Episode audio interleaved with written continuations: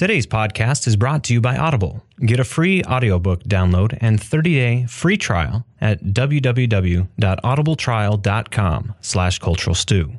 Over 180,000 titles to choose from for your iPhone, Android, Kindle, or MP3 player. Please listen carefully. Welcome to the Cultural Stew Podcast, coming to you from the Goat Factory Media Entertainment Studios. We are your cultural media recommendation podcast, giving you our take on what we think is worth carving your time out for, and also what we think you can pass on and maybe go cut that lawn instead. Warning we use adult language, and there may be spoilers ahead. Hello and welcome to the Cultural Stew Podcast. My name is Ron Herkins Jr., and welcome to episode 17 for the week of July 30th, 2018. I am here with my co hosts Tony Carter. and Valerie Vidmar. hello and welcome. I'm planning on using adult language and giving spoilers. Okay. It was a I was being funny because I was listening to our little intro there. The intro that we've had for 17 shows now. Beware. Yes. Occasionally we swear like sailors and spoil like children. Wait, no, that doesn't work. Spoil children and Are you kidding me? Hey. Sorry, I just found something else. he's always finding things. What were you up to this week, Tony? Um, you know, uh, baby wrangling, um, bonding with my newborn son. Um, a lot of writing in between that. So, but yeah, I mean, a lot of good writing, a lot of research for my novels. I've been going to be writing soon, and just uh, yeah, Your novel about many things. do you not want to talk about? Uh, I can go that way. Um, so I'm writing one novel is a um, about a podcast in Detroit called Motor City Live. I'm calling that right now, and it's about a group of three. Room, welcome to Motor City Live. This is Chuck. It's uh, Oh my god. it's about um three people who come together Palestine. about their love of cars in Detroit, and they talk about more than cars, about the economy Oh, of Detroit yes. and how it makes them feel and what they're going to do about it. So it's kind of a mirror to life kind of situation. So I'm kind of taking inspiration from our podcast and bringing it to you about cars. So I'm learning about cars and the auto industry history and that kind of fun stuff. So You need to call up uh, what's his bucket? what's his bucket? Director Flint, Michigan Flint. Come on, guys. You mean He is. Michael Moore? Thank you. He'd be interested in that project. It's just a novel right now. and It's fiction. I know, but just wait. But yeah, other than that, I mean, I, I, I love researching because it just makes me a uh, pseudo expert on what I'm researching. So I know a lot about American history because I had a character who was a professor. So in that way, you kind of have to grab facts on a whim. You can't be looking in your book for history notes when you should be able to keep writing and flowing. So I try to become an expert on everything I'm writing about. So I don't do Beforehand, you mean? beforehand. Yeah. Well, that old adage, right? You know. So Right. And I love And you know so much. Yeah. Needs to leak out a little, but it won't. That's okay. And my that's called brain fluid. Your head, you your might head, need to see a surgeon. Yeah, head is getting bigger. And my uh, boy, um, Sebastian, is one month. Oh, So, yeah, a lot of fussiness. His sister Marnie was a lot easier. He's probably gonna hate me when he hears this in the future, but uh, Marnie was a lot easier to handle. Then he sounds like a bullfrog, so whenever he's grunting in the middle of the night, we call him bullfrogs awake. So it's just you hear, "Ah, ah, ah, ah, ah," and it's like, ah, okay. is he in another room? No, he's in our room Okay. until he's six months. So and just it's just a little much, just a little much. And his sister the other day learned how to jump out of her crib or crawl out of her crib. I remember Sweet. that. I remember that. We have a video of that. Escape artist. So we were, I was downstairs editing in the basement, and Grace was outside gardening, and they were all asleep, and we just hear, "Uh oh!" And then she's downstairs, and Grace is like, "Did you let her downstairs?" And I'm like, "No," and she, yeah, baffling. So the dog was kind of barking. We didn't know why. We said, "Oh, well, you're telling us your sister was out of her crib and coming downstairs." So We took Unexpected human. we put that we took both girls back down, put them in, and said, "Okay, climb out. Let's see how you did it." And they filmed it. And uh, yeah, I don't want to encourage it. We just said, "Don't do that ever again. It's not safe. Please don't." And we're Oh. going to be undoing our bed and lowering it another notch. I uh, going back to Incredibles 2, the scene where it, Jack Jack kept getting out of the the crib And he ended up putting like everything that he could on top of the crib so that he couldn't get out. And he didn't realize that Jack Jack had power, so he just kept getting out. I was just like, "Ah, this is fun." Ja- I think Jason and I were more of a. If you're going to try to do it, let's try to do it safely. And then I don't know what we did after they started doing that. It was kind of like, okay, if you're going to do it safely, then We moved him to a bed pretty quick after So- they started doing We're the gonna thing. do that. so soon. we we yeah We have a light dropped it dropped all the way Yeah. down, and then when they can do that, hmm, I probably don't know how she got out without us hearing it. I mean, it's like a ninja. Like just you hear like a. It's amazing. She throws her bottle out of her crib every night. Like, oh, I'm done. Toss, thump, and like, oh, she guess she's done drinking her water. But we didn't hear a sound, and I have good hearing. But I just hear it bark, bark, bark, bark, bark. I'm like, you're barking at a cat. You have a- we have a cat too. Like, what are you barking at? And then, uh oh, Do you have a camera? we didn't set it up because we didn't think we had to. Because she just stomps on the wall when she's ready to get up, and yeah. So, but I guess we will. And You should have seen what Jason rigged up because they they didn't have like these fancy cameras. Like our, our crib wasn't made for the, so he had he rigged this up with. Uh, I can't even tell you. I know there was wood involved, and like you know, and then he had things um, above it. It looked insane, but it worked. I think the reason why we That's stopped just how he likes to because things. Marnie creeped us out when she was, you know, young. She would just we had the camera on in the night, and you see her eyes and her staring at the camera, like just looking at us. I'm like, oh, you're looking at us, and we're looking at you, and it's like, okay. Demon baby. You, Oh, you see, get like the didn't have- reflective eyes in the infrared, and it's just standing there. we didn't have the one where you could look back at them Oh, or talk to them or anything. we just had the camera. It just it was creepy. I'm like, I, I'm not okay. You're fine. I'm gonna go to bed now. Thanks for that. It's a little scare. So um, that's news with me. I've been writing and researching and baby watching, and it's fun. I enjoy it. It's gonna be a good ride. So Cool. 20 more years.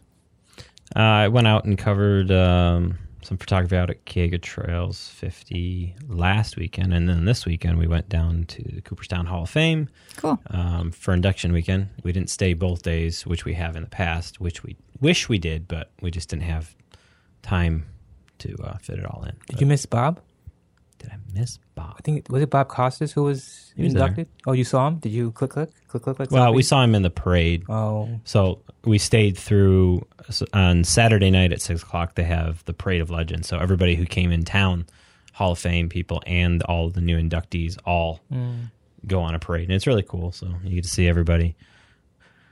So yeah, we didn't we didn't want to go in and see the uh, actual induction of Costas because it was so close to the parade that you by the time you got out of there and then try to get a spot back, Okay. you would lose your key spot.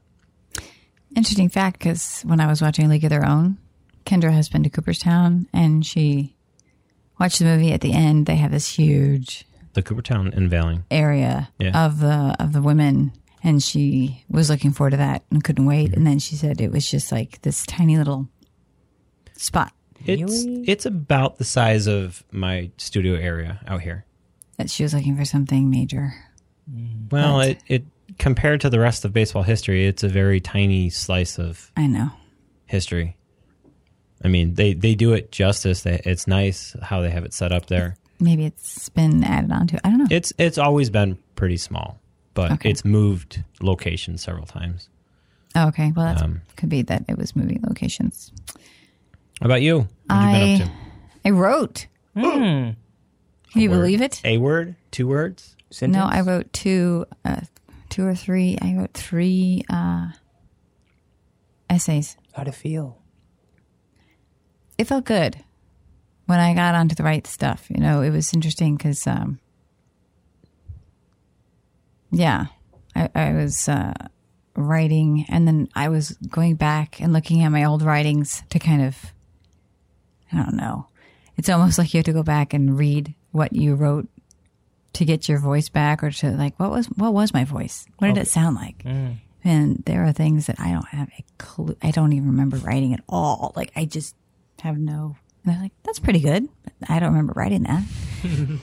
but um, you know, this class that I'm taking Writers and Books, uh, the Hermit Crab essay is really helping.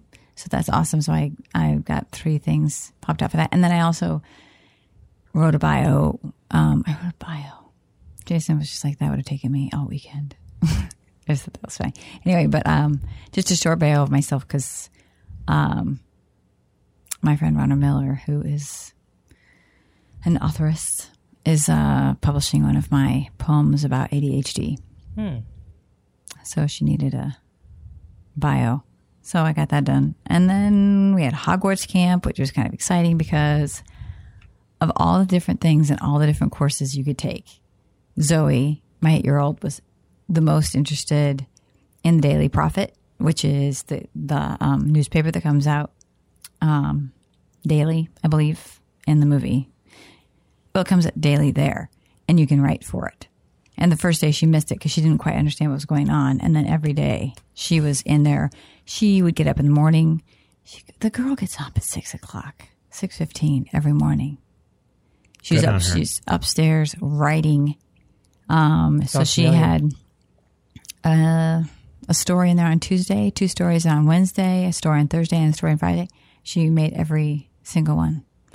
So she even wrote a thank you note and said, "You don't have to publish this. I just wanted to say thank you to everybody." Blah, blah. They published it.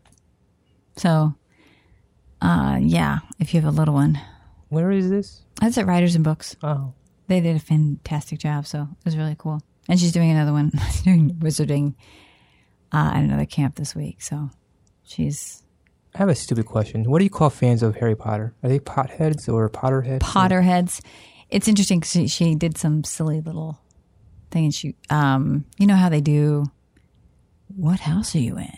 But that wasn't Pottermore. Pottermore.com is the actual one you're supposed to go to. That's the actual um, J.K. Rowling site, and um, she didn't do that. So she was. I know this means nothing to you. She was Hufflepuff before, but when she took the test today, the real test, she was Gryffindor. When I took the real test, I was Hufflepuff. It was kind of interesting.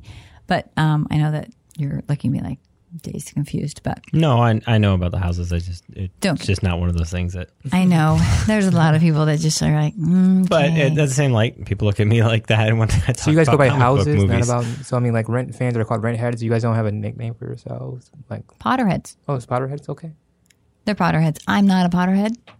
Um, m- my sister and Kendra and Zoe are. okay. I probably will be eventually. I'm just not there yet because I've. I'm thinking about too many other things. Right, makes sense. So, yeah, I never got into. I mean, gosh, I don't know if I got into J.K. Rowling. I never did. Like, I never really got into those books like my friends did. I was reading Stephen King still and trying to read dark. And I was trying to be really dark. I was trying to read Clive Barker, and I couldn't give it. Just could not get into it. Except Clive Barker wrote Cabal, right? I think he did. I like Not sure. I like Cabal, but um, you know, trying to read all these dark, all the you know the um, what's her bucket um, Interview with a Vampire and her name. Oh my gosh! I even saw her house in New Orleans, and I have the brain of nothing. Anyway, so blah blah blah. That's kind of what I did. I didn't really. I haven't really done much except take kids to camp and bring them home. It's the life of a mother during summer, right? Mm, yeah. Yeah. And yeah, watching Kids first, night. everything else you want to do last. That's right. Except I just don't. That's not the way it was before. When I was a kid, I just fit into what my parents wanted to do. Yeah. Well, and, and that's what we I tried to do with my kids lately. It's just like, hey, you're doing what we're doing, but they're old enough now that they're doing camp stuff all the time by themselves. So hmm. They're But- growing. We're going to put them both in school, so yeah, you get you'll have to do a little with. over just over a month and school starts up again. So So then you're going to have to deal with me. But you in school? No, and Me in you a have so much straitjacket. energy. no, that I'm getting a job. I don't know. Anyway, All right. Uh, well, that is uh, our start of our show. Uh, we're going to roll into our news we care about. Uh, recommendations of the week coming up. We've got, uh, what we got? Mission Impossible Fallout. Uh, it looks like a couple of us have seen that this week. Um, and also, Won't You Be My Neighbor? And Masterminds. And then for our director series continuing, we're going to talk about Wes Anderson, his films, and I Love Dogs. So, first up in the, the news.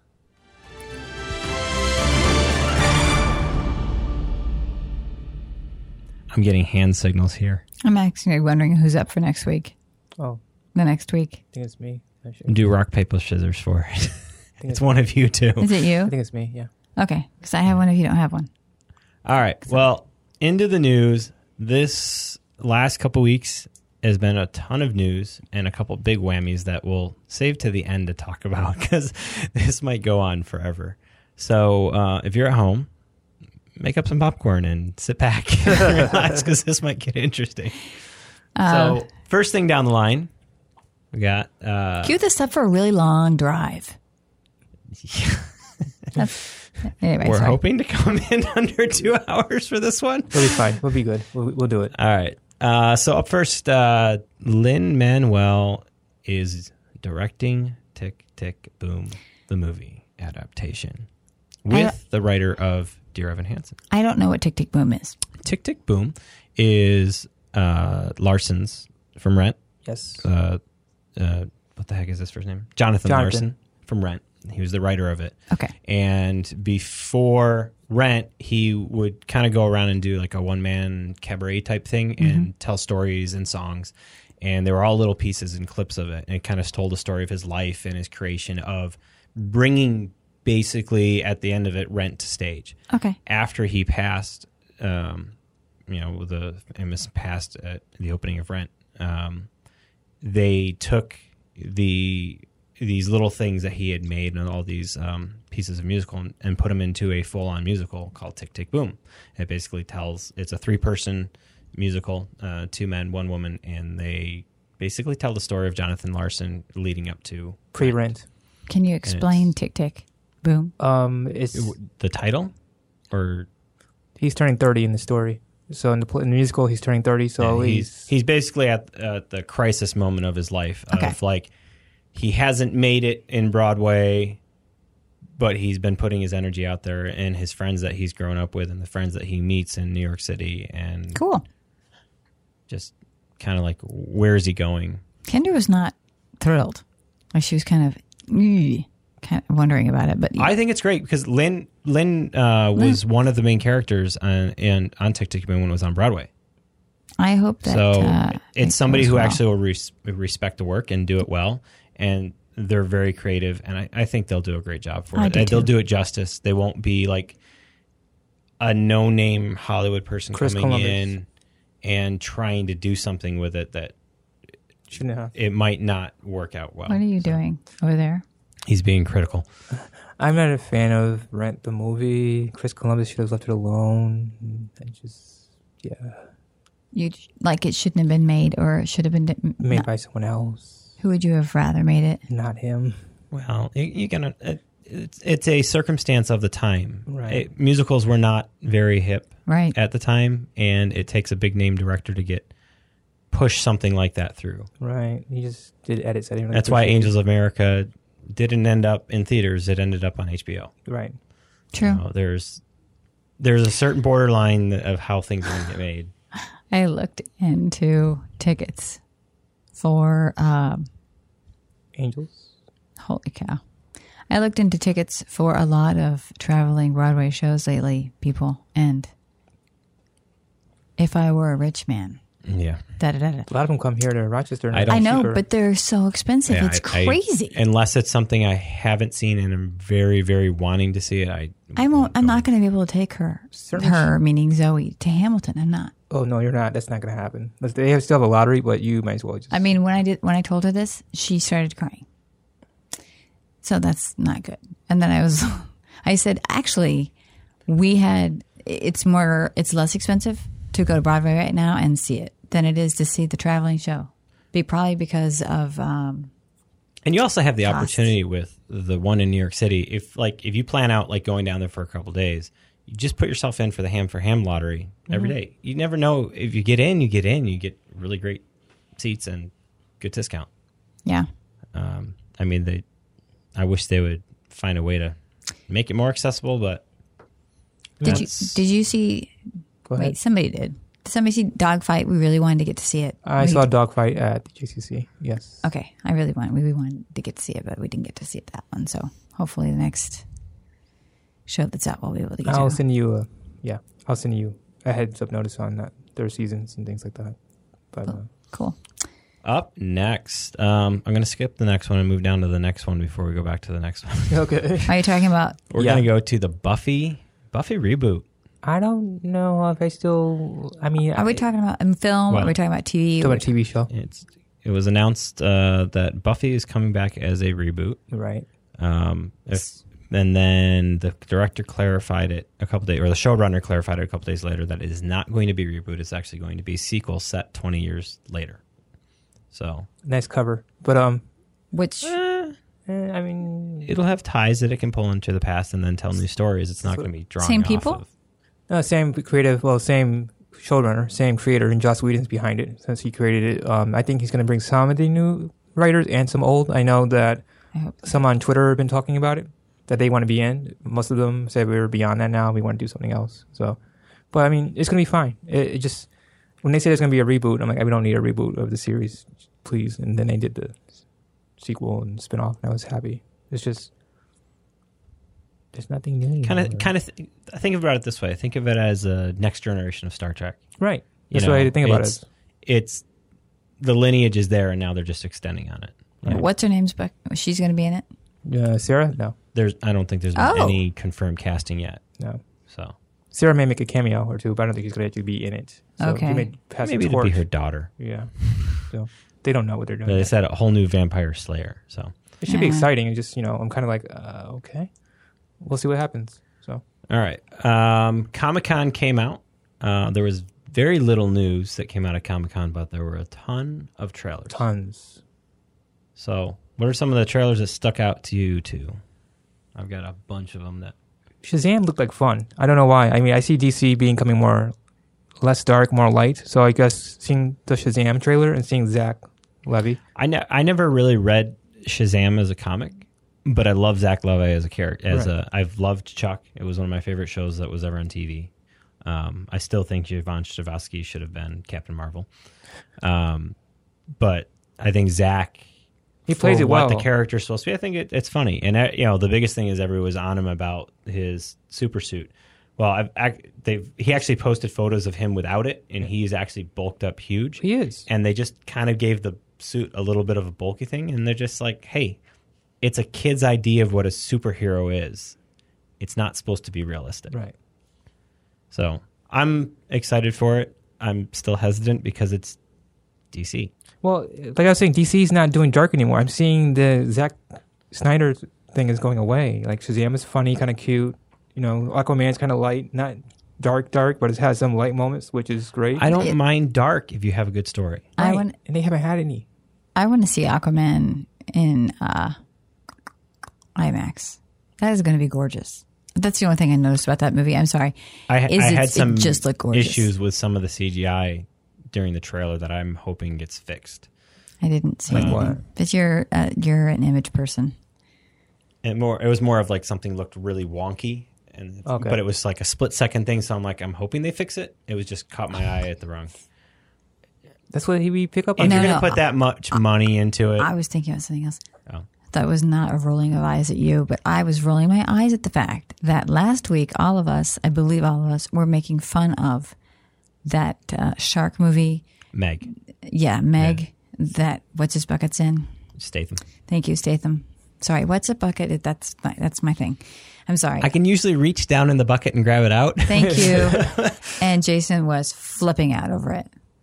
Just Like, thought it looked awesome. Oh my gosh, that looks awesome. Anything Jason Statham's in is going to be awesome. And I said, we, you obviously are not listening to our podcast because we were just, just making fun of that whole thing. That is Jesus, a awesome. i'll watch it on a rainy day Oh my gosh. just for the hell of it to see how bad it is Sharknado. Oh, Jason can't wait. He can go by himself.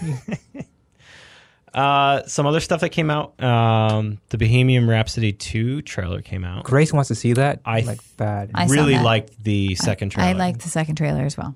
um gave you a little bit more of Rami's interpretation of um, him, and I thought it was good. And Oh, side note. So my son Sebastian only sleeps now to under pressure, like get him to calm down. No way. No, really. Like there's actually like he's yelling and screaming, and then under pressure, deep, deep, deep, that starts playing, and he goes ah ah. I start yeah, and he just drops. I have pictures of him falling asleep with Queen in the background, like the Montreal concert specifically.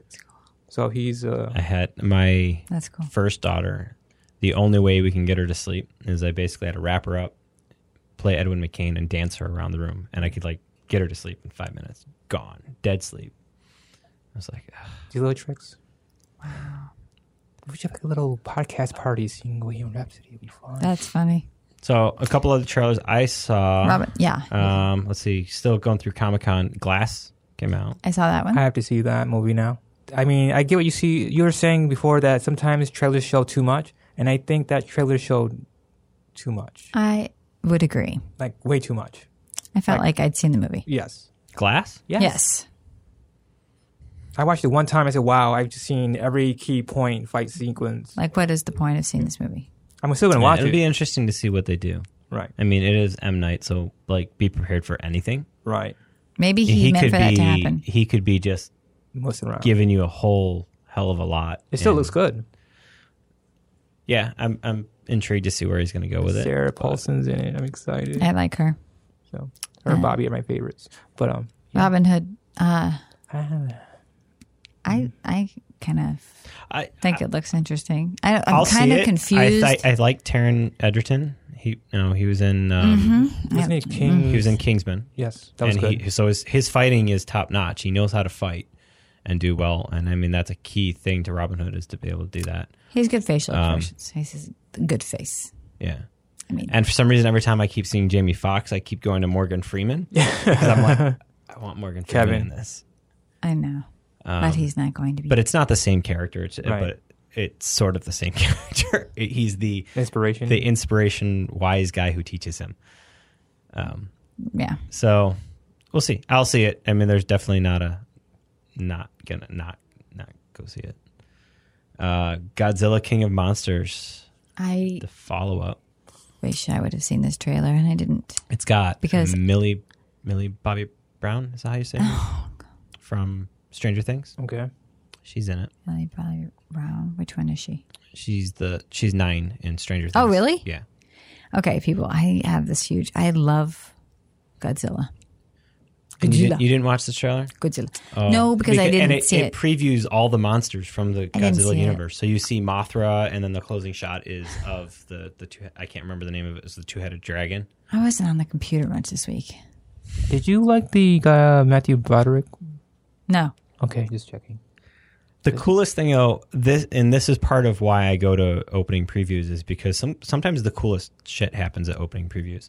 I went to the opening preview of Godzilla when that one came out, the Matthew Broderick one, and they were handing out um, cut stills from the film, and it was, and I still have it. It's somewhere in the house. It's you know a strip about this long, encased in a, a case, and it was a strip from the film, That's cool. and they were handing them out Probably because these I could. for opening night. Um, I when I saw the last Godzilla. See, I um, TBS. I am swearing this. TBS used to air these Godzilla movies that were they were black and white, and I was. It must have been 1980 or 1979 because I was in daycare and I was supposed to be going to sleep. But I would get up and go downstairs and watch Godzilla, and I could still hear the no- the noise Godzilla made right hmm. in these movies, and they nailed it, Oh yeah, and they waited right till the end. nailed it. Did the The the way they did Godzilla's roar or whatever you want to call it, but I loved that movie. It'll be interesting. I, I'm excited to see it, and I'm hoping the next one after this is Kong versus Godzilla, because this is what they've been leading up to. Who's bigger? Who's Isn't God- bigger? isn't Godzilla God- is bigger, but Kong keeps getting bigger. Kong's yeah, Kong hasn't finished growing. I know. He keeps getting bigger and bigger. Um, but yeah. And especially, I'm more excited now after seeing Kong Skull Island because I'm like, yeah, Kong's badass. This could be really fun. and a totally opposite spectrum. Uh, Christopher Robin is coming out on Friday. Now, listen, people, I have little kids and I need something to do with them, and mom always takes them to movies. So, this is our thing. And My throat's hurting right now. I w- or I would have done the Winnie the Pooh response to you. can you do that? I can, but my throat is so sore. Seriously, you can talk like Winnie the Pooh? It takes me a little bit, but yeah. Okay, I've got to hear it. I was doing it what because we I went and saw um It looks when we saw Fallout there was a preview for it beforehand with Pooh on, Right. on the chair and I was mocking it do it to my daughter. I was That's like, it's amazing. So you, uh, Ewan McGregor's in it, um, who, you know, I kind of dig. Um, the one the- and only Obi Wan. uh, the only thing I can think of is that Pooh sounds great. Pooh and Tigger, I don't know if They they're I'm pretty sure that they used the same cast that did the animated series.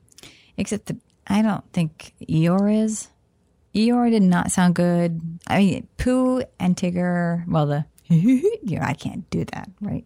The laugh. Don't don't laugh. Uh, that sounded good.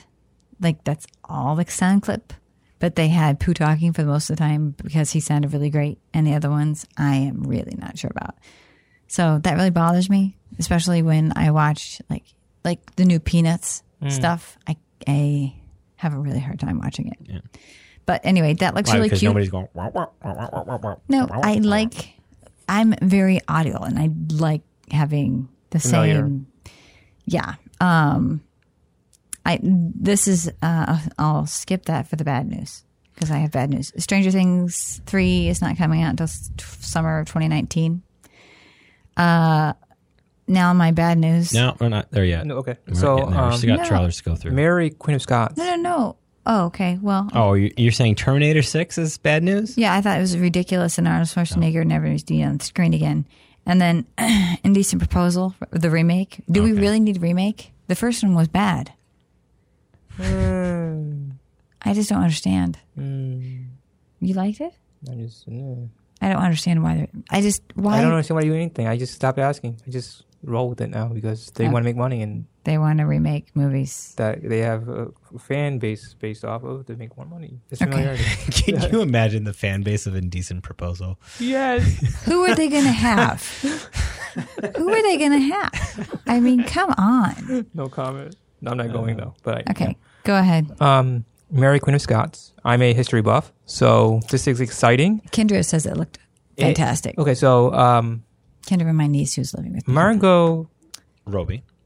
Yes, thank you. Margot is what I always pictured Queen Elizabeth looking like, without the. uh I'm sorry, she brought back flashbacks of Killer Clown syndrome, but that's not a real thing. But her makeup is so authentic, and so there are in history there, there are moments where they say people have- saw the queen without her makeup, or seeing her aged, or seeing her just her face. It's like the Mad Queen, but just she's not mad. It's just the way her makeup makes her look and just her expression in her face. Margot is embodying the queen, and everyone thinks the queen was all great and Queen Elizabeth was so fantastic and saintly, but people really know know that she wasn't, and she had motives and. I don't. I mean, I just. I'm so excited, but I'm also scared because of how intense this looks. Uh, who does she play uh, opposite of the, Uh, uh, Saoirse Ronan, I think her name is. the one from Ladybird? Yes. Okay. So it's going to be a tense, tense, fun ride, and I'm going to look forward to seeing it. Where is that coming? Uh, I don't have a date. No, where? Where? Is it on? I think it's movies. Like, just is it a Netflix thing or is it? I thought it was a series. no, it's a movie. Was it? It's a movie. I will be watching it. It's like the Tudors, but female oriented, and not a TV series, but a movie. And But speaking of a TV series, mm-hmm. something I know I'm excited for because I'm a geek. Something you're excited for. Can you guess, Valerie? I don't know if Valerie's ever watched an episode. I'm trying to find your Mary Queen of Scots, uh, but I'll move on from it. Sorry. Season 11 trailer for Doctor Who came out this week. So if you have not seen it, get your butt over and go see it. Mm-hmm. I would really. I, I used to watch it when I was little. What happened? Def- When What? I, 19, you haven't watched any of the new stuff. No. Okay. you need to start from the 2006 I would rather wear that up. than. Huh? I would. I would. I, that's something I could probably jump into. Yeah, the first season, uh, you got I mean, the- Christopher Eccleston uh, in the first season, and then it jumps to David Tennant. Did you watch the first stuff like in the 80s? Because that was I, I tried to watch a little bit, and it really it Couldn't wasn't do there it. for me. confusing. the new stuff has a storyline. Okay. Better for- writing. Each episode is contained, but then there's a nice big arc over Okay. everything. like Buffy. But um, So you got David Tennant, and then you got Matt Smith. And, There's so much Peter. stuff everywhere. and the biggest thing is with season 11, Jodie Whittaker is taking over as the Doctor. And She, did you ever see Broadchurch? Broadchurch? Oh, tell me you have seen. Broadchurch. No, Broadchurch. yeah, I mean, yes. Okay, the mother in Broadchurch who loses the um, son, that's Jodie Whittaker. Oh, She's the new Doctor. oh. and like half the cast from Broadchurch was in Doctor Who at some point in time. Everyone in, in England has been in Doctor Who at some point. That's cool. Yeah, Even Giles. But um, Anthony Stewart Head. But um, yeah, I'm excited. I, really I, I think she. I mean, even from that little clip, she embodied it, and it's like, you know, the sad part is like all the stupid people out there just like ripping into, oh, you know, Doctor Who is always a man. He should have always been a man. It's like eh, they don't understand the character. He was always. He's always said that he's been whatever. right. I, by the So- way, I just, I loved Broadchurch. I had to look it Mm-hmm. up because I get, I get confused with one other show. But um, that's a great show. You know, it's probably as much as I liked him as the Doctor and the other things that I've seen Tennant in. It was probably my favorite performance I've ever seen Tennant as. He's just phenomenal. I have my favorite episode too, as well. Do you have a favorite episode? The one where the woman is in the field in a dress, in the in the red dress. If you don't know what I'm talking about, then never mind. From which season? I think she's talking in early episodes. Um, I don't know. I think I don't know. I don't know what season. I just We'll have to do know. re- that, I mean, it's reflection. like she's leaning down in a field. She's dead. She's wearing this amazing red dress, and we're trying to figure out how she got out into the middle of the field, posed like that. Hmm. Yeah, that did not stick out to you. That's fine. Let's move on. Well, my favorite episode is when the Doctor, I have two, but one that sticks out more is when the Doctor visits Vincent Van Gogh. So the Doctor visits, no, Vincent. The Doctor and Vincent is the name of the episode, and it's about Doctor going back. Oh, I'm talking about. Broadchurch. Oh. You're talking about Doctor See, we're Who. crossing streams. We're crossing streams. Cross streams on this Do one. not cross the streams. Okay. I'm okay, sorry. let's. Uh, Uh, one last thing. Um, one last thing. Timeless had a big show out at Comic Con. Our guys had fans fly a banner across Comic Con saying "Save Rufus." Yeah. and We are. I don't know. Nothing happened, but we still know we have Still nothing. a lot of time clockers out there. So I, I'm I'm shocked that Netflix has not stepped in yet. or Amazon. So Or I'm anyone. guessing that they might be getting blocked by the show or not the showrunners, but The licensing issues with uh, NBC that they won't be able to grab it. Also, Fox and um, Disney together. That's the last news. Sorry, I just had to say it. It made me happy. So um, sorry. Moving on. you just stole it from him. That's just so rude. So yeah, some other trailers that stuck out. Go see them. Um, Blind Spotting looks good. It's got Daveed Diggs in it. It opens this week in limited. Uh, White Boy Rick with Matthew McConaughey. Um, McConaughey. Matthew McConaughey. Um, about the youngest informant for the FBI. Cool. Um, looks really interesting. I like Matthew when he plays these really out there roles, and I think he looks phenomenal in it. Um, because I'm a troll for troll's not the right word. Um, Fanboy. fanboy for westerns. Uh, the Sisters Brothers looks interesting to me. It's got uh, Joaquin Phoenix and uh, Describe him, and I'll tell you. Describe oh, her. man, dude from Chicago. Oh, Richard Gere. No, It's John C. Reilly. You're John about. C. Reilly, and Invisible. uh, No. not- Cellophane. Cellophane. Thank you. Amos. Cellophane. but it just it just looks it looks funny-ish with a, a serious undertones to it, and I'll see it just because it's a western. It's a movie? Yes, Okay. yeah. Go see the trailer. It's in the thread. Cool. Have I we put all the trailers in there. have you guys seen anything on Netflix as far as what's going to be coming up as like a series that looks good to you? Um, I know one series that is coming. Oh, Ozark season two trailer just came out Oh. yesterday. Okay. Um, so that one's I didn't see when that was coming back. Iron Fist teaser just came on. That's coming in September. like I said, this news this week has just been out there. Uh, Matt Groening's uh, new series that Matt Groening is behind Simpsons, Simpsons, Futurama. uh, Disenchantment um, will be coming on there, and it's very adult oriented, but it's not The Simpsons. It's got The Simpsons style of what the characters look like because that's Matt's the way he draws. Um, there was a couple other ones that came out that I just didn't click on them just because I was like on information overload at this point. This one, look, look the, the, that's uh, what's um, Jenna. I want to say Jessica Biel. Is it Sinner? Does it look horrible to you? Or does it I look good? didn't. I don't I remember catch if I even saw that one yet. Oh, yeah, there's one called Sinner. So that looked interesting. Um, so I have it. I have it on my little watch list. I clicked it. Sometimes when I I don't find a movie, all I do is go through and just put things on my watch list for hours. Well, just remember to put one of Glow, Glow. on there, and I'll put Handmaid Tale in mine. I and apologize. eventually we'll go. I through the queue apologize and get it. to your friend who already doesn't like me about She well, why she didn't? Not that she doesn't like you. She, that's my personality. You know, I think everybody doesn't like me. It's one of those, those things. It's a joke. Um, I, I totally, I talked about it My- all week. I totally spaced it. The only thing I can say about it is go into it not thinking about wrestling. right. Okay. Think about it as a behind the scenes of Anything. women trying to control their own destiny and a TV show director trying to make something of his life and all the crazy ass broke down stories that come with that. Okay. You know, a father who's estranged from his daughter and all of a sudden she pops into his life and he's a druggie. Okay. to Don't talk too much about it. best friends who have a huge head to head in the first episode that is just like, oh, okay. That starts it all. And Did you understand it? The mm-hmm. best friends fight. oh, yeah, there's a, mm-hmm. Okay. yeah.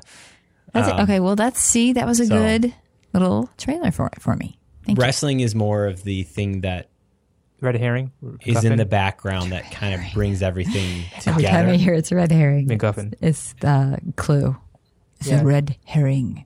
But it also wrestling is also the thing in that show that brings out the best in each of them. It turns Dewey them loved into a different person than what they were at the beginning. Dewey liked it, and you haven't seen it yet. I know, and nobody Oh knows my who gosh, Dewey is. Dewey's stamp of approval. You should be uh. I know. binge through. Nobody already. knows who Dewey is yet. He's coming. Ne- It'll be next week. Oh, cool. Okay. Dewey's will be next week. All right. So now that we've gone through all that, let's start getting into the No. meat of the bone here. What uh what are we at? Uh, we're about probably thirty-five to forty minutes in right now. Right there. Awesome. All right. So the first thing up, as Anthony just said, House of Mouse officially acquires the House of the X Men. So Fox Oh, that's what that acquisition is completely official. Disney um, now owns that, which means Marvel's rights to their characters are now back. Um, so I'm looking forward to them being back Spider Man is be. still out there. Spider-Man's out there, but there there's an agreement that they can actually work with that character, Right. And so that's good. So the only thing that they really don't have is um, the the characters underneath the Spider-Man universe. So like Venom and uh, a couple of the other ones. So she's doing hand signals again. What? What? I can't remember what I talked about last time. Did I talk about the fact that I went to go see? Yeah, I did. Hmm. Go ahead, Ant Man and the Wasp. Did I say that I went to see I it? did she? No. No. I went to go see it. Yes, you did. Did she? Okay. Uh, And then I, I went. can't remember if you fell asleep at that one. No, I didn't. No, wait. She said she wanted to see it because she wanted to know if she should watch the first one before seeing the second one. Yeah, I did see. I watched the first one, then I went to go see that. Did it work? I work? went to go see it. And Um, I what you said about really wanting to know the story before Michael Douglas and Michelle Pfeiffer, That- Ant Man and the Wasp story. is exactly that was my feeling. Yeah. That is what I want to see. So yeah, It's that's coming. what I want to see. So it was fine. It'll it the the downside of, of um, I'm just going to branch off on that for a second. The downside of that is neither of those actors are getting any younger anytime soon. they can make him look And younger, They can make him look younger, sort of. Creepy. Michael Douglas's family has a history of um, Longevity. I know. what did uh, Kirk Douglas had a major stroke. I know. Um, so, you know, Sooner rather than later. you never know what's going to happen. So, there's one more story with uh, the current cast, and then if they did something else, then they'd have to bring. But I don't know. It's just something. I think it'd be interesting. Anyway. All right, and the next issue, um, Oh, James Gunn oh that's not fired as the Guardians of the Galaxy three director over Like tweets. n- lots of tweets from before he was hired at Disney, so almost ten years ago. Yeah. Um, some pretty bad, you know, tweets. Um, he s- said they were jokes. I don't know anything about this. Um, Sorry. a lot of pedophile type jokes. He was a very shock director. Um, if you know any of his earlier work, and he was trying to like, he said he was trying to be provocative and get things out there. And I mean, there's lots and lots of tweets. I saw a sampling of just twelve of them, and you're just like, Mm. even if they're taken as jokes, they're kind of dark, sick jokes. However, What did he do before? Like, can you give me some? of Slither. A lot of shock, shock. No, not shock, shock. Um, Um, films. So like that was that was the headline. I, that what was that like the day after Comic Con or the last day of I Comic Con something it like that. hit? Yeah. Um, it just it was like a bomb dropped because here's one of the popular most popular directors of the whole Marvel universe, and Disney kicked him out the door. Because someone was upset with them And- found his. Yeah, there there was a you can say there's a political side to it. You can say there's a cultural side to it. It was something definitely with a vendetta that brought it out. Doesn't excuse that he said these things in the first place Right. and put them out there. Are you guys upset never- about this? I don't know You what I am ups- about It's it. kind of That makes sense. confusing, really. I, as a director, it'll be it'll suck not to have him as a director because I think he's done it well. But as a person, you kind of need to you make a mistake, you say shit like this, you need to he's owned up to it and now he's paying the consequence. So in terms of getting morally justification, this is what's happening right now. He's getting the justice that per se, but I I'm not the judge, jury or what. Do directors not have? This sounds really dumb. I apologize. Ignorant, not dumb.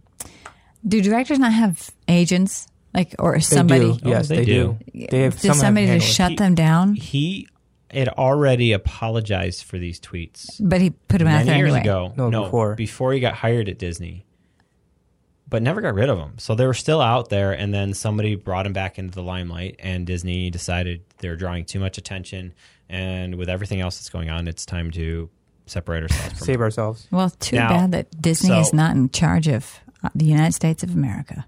Yeah, yeah, Mm-hmm. whatever. Yeah, Um, Sorry, And had to so- throw that in, people. so they kicked him out, and so the, the moral of that story is Watch. don't post stupid don't post stupid stuff if you're not willing to stand behind whatever the consequences are fast forward to the last two days huge petition going around every single one of the guardians of the galaxy cast is calling for james gunn to be reinstated as a director be rehired with a long post basically saying this is not the man who made those jokes 10 years ago he's grown as a person he is not the person that we've come to know just long heartfelt thing. So it's a very touchy touchy subject, and I'm it'll be interested to see what's going to happen. Um, I don't agree with the post. I don't agree with what he said, um, and I think you know, like I said before, he's See what happens. you say stupid stuff, you get stupid consequences. Sometimes. Well, yeah, sometimes in Yeah. in the court of what should happen, not always what does happen. But so that was number one, and the next thing that happened, we even have somebody in the studio who actually experienced this. Movie Pass. I was pissed.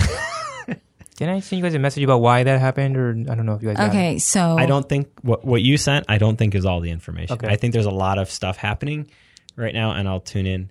Okay. Tell us your story. My message was okay. So I um, got Movie Pass because I go to movies alone a lot, um, and then, gosh, I took Kendra last when we went to go see the Wasp or whatever. I know Ant Man and the Wasp. Um, we both got in for free. That rocked. And so I checked in. I went into the movie theater that, you know, checked in. But when I checked in, it said something weird like, make sure that you take a picture of your Yeah. your tickets, which I did last time and it had no problem. I don't, that's fine, no big deal.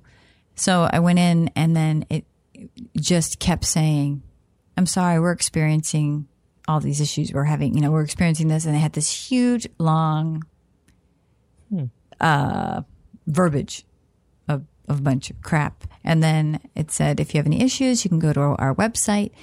So I went to the website. I'm in the movie theater. The guy's like, I am not a movie pass person. So, so hopefully you can figure this out. So I go back and I'm calling. I called at 11 o'clock EST. I don't know when they open, but they were not open. And they said, My guess it was nine o'clock Pacific Standard Time. they're uh yeah they they um were not open. But they were not open later that day. And so uh i basically so then that was on friday. They had this huge outage on thursday. I went friday to do this. Then saturday i checked because i was going to put my tickets on to see if i could get a refund still having problems on Saturday, but I still went on, figured out how to take a picture of, oh, I put it on their, um, contact us and then, uh, refunds and you can go into the refunds and then it has, uh, you can send an email with a picture and I have yet to find out anything, but I just, oh my gosh. So, Movie Pass, if you're not familiar with it, go back and listen to a couple of our episodes. We've talked about it several times. And one of the big issues they've been dealing with has been repeat users going to see movies over and over and over again. So, recently they just introduced the photo. Um, Or Uh, I think people pass their cards off too. well, it was it's the photo verification system as well, so Right. that they see that you're only seeing the one movie and you're seeing the movie you want to. Because at the bottom of it, they have the check in here if movie's not listed, and so people would go and check that to go see movies over and over and over again. So they introduced the verification system to stop people from seeing multiple movies uh, or multiple showings of the same movie. So they only want you to see the same movie once. You're only allowed to see it once. Okay. And so that's why they introduced that is to verify that you're going to see the movie that you say you're going to see. I see. Because if you have somebody using it over and over to go see Avengers 27 times, you're eventually going to start losing money. Uh-huh. And so they introduced that, and their membership has been increasing and increasing, increasing, increasing. So you expect it to do that, and it's been increasing faster than they wanted it to. And all of a sudden, word comes out on Thursday night that their main, uh, basically, credit card management company would be the people that handle the money coming in had no money. Right. I heard that. They ran out money. How much of this is true? I don't know. All I know is they needed $5 million to fix that. That got it through the weekend, and then apparently they were out of money. By Not on Sunday. Saturday. They were well. They were having two issues apparently at the same time. They were having the technical issues, and then they were having the money issues, all happening simultaneously. And so they went through another round of funding, got more money put in on Monday morning. Their stock got split last week, so they had twenty-one dollars per share of stock as of last Monday, and as of this morning, it was ninety-eight cents a share per. Holy shit. So that five million dollars that they got was gone by Monday morning. Well, I did. I will say that on Saturday. I'm sorry. I it did say that some they were going to be out till four o'clock. I did not Yeah. try after four. And then on the technical side, so apart from what you were experiencing, Fallout was not available to go see. Right. It was I grayed out. that. You could not check into it anywhere. Um, and from what I was reading, if you had an e-ticketing theater, which oh, you can all get online t- theaters here, but for some reason none of ours are e-ticketing theaters, you could still get in to see Mission Impossible. But far if if you went on Twitter or Facebook or anything, you were not allowed to go to Mission Impossible. It was just completely grayed out. And then every single showing of every other single movie was on peak pricing. So if you wanted to go see Sorry to Bother You at 1 p.m. on a Sunday, it was showing up at peak pricing at AMC for $8 extra charge. You're kidding. this was the weekend. I was like, I was showing my wife, I'm like, I'm just scrolling through. I'm like, every single showing of every show was $8 or six and a half dollars if you went to like Cinemark. I'm like, they are having some serious, Okay, serious technical I we but I checked today Sorry. and nothing was on peak pricing today, but Mission Impossible Fallout was still grayed out. I got my Mission Impossible tickets two weeks ago. So, um, because I was a nerd and want, and Jason has fun, and the guy just needed to have some fun, so we just went. We went to see that 2D IMAX, perfect. Uh, we can talk about it later. I mean, perfect venue to see it in IMAX. Yep. I mean, um, but the movie I went to go see because I was like, maybe it's, it can't be because this movie's too popular. anyway, so I went to see um, Mr. won't you, won't you be my neighbor? And yeah, so I had to pay for that one. So yeah, there's a lot of things going. A lot of people today are like, "Hey, you know, movie pass is on the bank, verge of bankrupt. You know, you guys, you get out of the sinking ship while you can." And I'm just in the back of my mind, I'm still, I'm still not not at a loss with Movie Pass. Nine ninety five is still a win for me, Mm-hmm. me and I'm going to ride this until the ship burns or s- they fix what's going on. Movie Pass from day one It's still the has cheap- been the worst customer service ever. They put out a product that was way more. I don't know how nobody said how you, you're going to drop it to nine ninety five or twelve. It was twelve ninety five was the first drop. You're going to drop it to twelve ninety five, and you don't think this is going to be popular. How did nobody stand in their way and say you need to up your customer service instead of having two people on staff to answer everything? right. Mm-hmm. It took me. They, I ended up with like two movie pass cards Okay. and it took three weeks to get this resolved before I could actually activate one movie pass card. Even then, it's still worth it, even with all this trouble. I didn't have a problem with that. They went from maybe a couple thousand users to a couple million within a span of three months, and they hmm. dropped it to nine ninety five. And they, I think they might be pushing close to five million users it's right now. probably because of this podcast. Maybe we're talking about it too hmm. much. but they hadn't they didn't increase they slowly increased their customer service but they still didn't have enough people to answer everything that all the technical But issues down So, to like, nine ninety five. I had it, got it for nine ninety five. yeah you got it for 995 and they dropped mine down to 995 as well Oh, that's cool. so because i was on the monthly so they dropped it down but the biggest thing that always sits in the back of my head about this is the guy behind this is mitch lowe mitch lowe is the guy that was behind netflix the one thing that Mitch Lowe is good for is disrupting the system. That is what he's set out from day one, is trying to disrupt the theater system. What is he accomplished by disrupting the system? Just by dropping that down. AMC is is put out a 1995 plan that allows you to see three movies a week with upgrades to IMAX, 3D, and discounts on food. So- Regal has introduced something similar, not as good as the AMC thing, for 9.95 a month. I do Cinemark. Maybe it's Cinemark. I do think Cinemark because they do twenty percent off, Yeah, the concessions. concessions. So Cinemark I was thinking of. So he's got two major. but it's eight bucks. yeah, but he's got two major theaters Yeah. to shake up things, and he's still doing this. And I, my gut feeling, like everybody's like, oh, they're going. This is why they're not doing Fallout, or they're going to start blocking blockbusters. I'm like, no, this is this is a play. They're blocking Mission Impossible on purpose because they want to show the theaters how much of an impact not allowing or blocking a certain movie through the movie pass will affect the theaters because they have Do you think it affected the theaters? I think it will Mission Impossible. Because now people are going to have to pay money to go see it. So if people are going to pay money rather than pay the 9.95, people are in that I paid the money. Eh, well, it depends. Well, because It- here's the thing. They did it before and there was a noticeable drop. I forgot which movie they did it before, but they actually they cut off one of the movies for the weekend in one of the big cities to show that how much of a drop it I mean, made. if they really wanted to make it awesome, which I think AMC lets you do, or yes, AMC lets you go on and pick up your seat, pick your seats, and still use their card. Yeah. And well, movie, that, that's that what movie, the e-ticketing is on Movie Pass, but we don't have any of the, the Oh, that's what that e-ticketing theaters means? here. Yeah. Okay, what do you mean? E-ticketing. E-ticketing, electronic ticketing.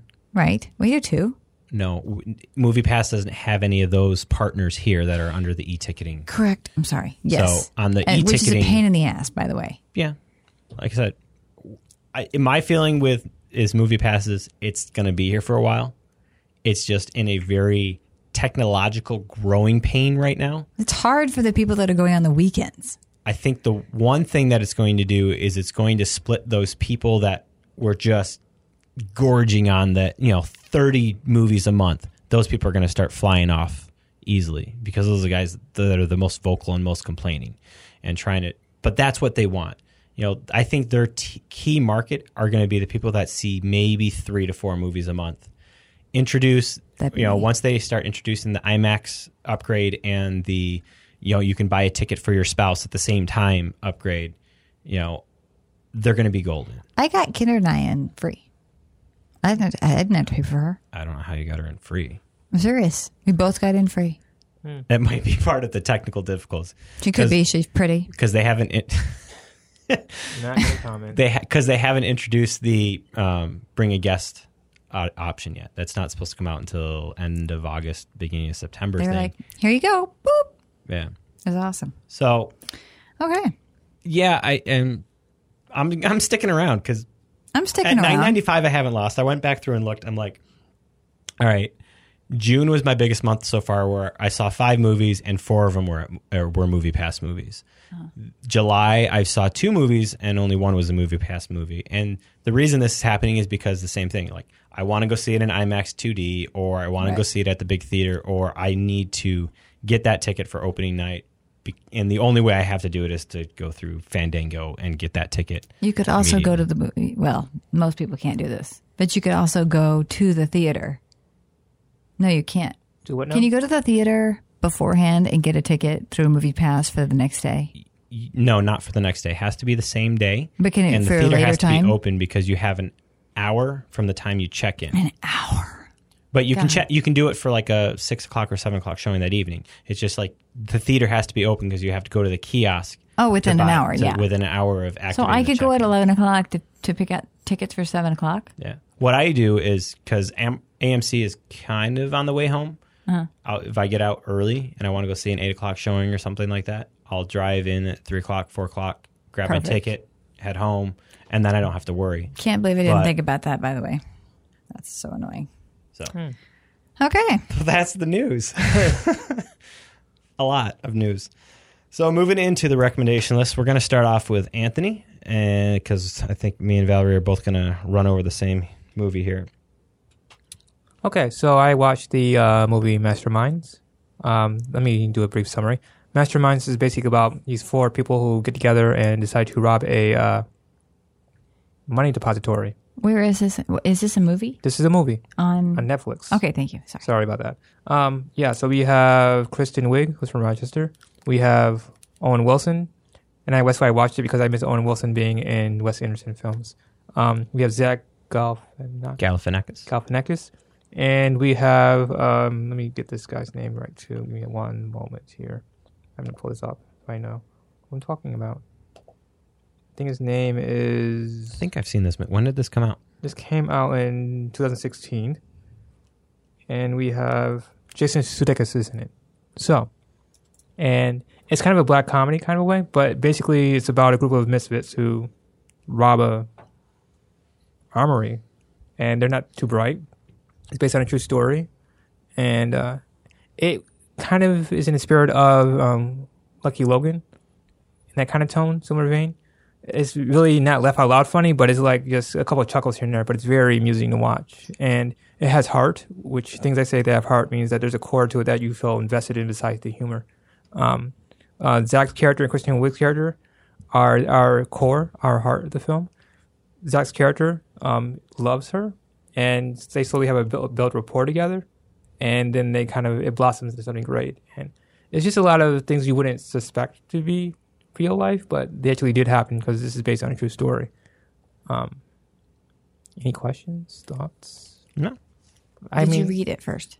I did not. No, And you enjoyed it. it felt like this was a SNL fan fest, but then I found out later that it was produced by Lorne Michaels. So therefore, Lorne brought all of his SNL peeps into as a vehicle to show their comedic talents.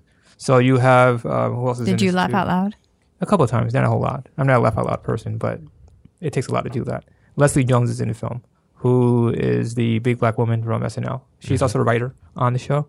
But um, yeah, she's in Ghostbusters too. So a little reunion between Kristen The Wiig new and Ghostbusters. Leslie.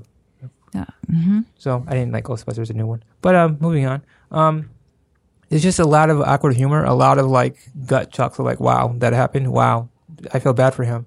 And I mean, everyone's not that dumb. I mean, they all have their moments, and there's a lot of buddy moments too. I don't want to spoil anything because I think you should watch it ahead. Go ahead. Question. No. She's thinking. SNL. Alum. Yeah. Are you saying Big Black Woman as a character, or you're saying The black woman as actor. a comedian. actress? Yeah. You're you're you're. Leslie. Jones. That's how you're describing her. She's she calls herself that. She's a big black woman on SNL. She's a writer on the show too. Okay.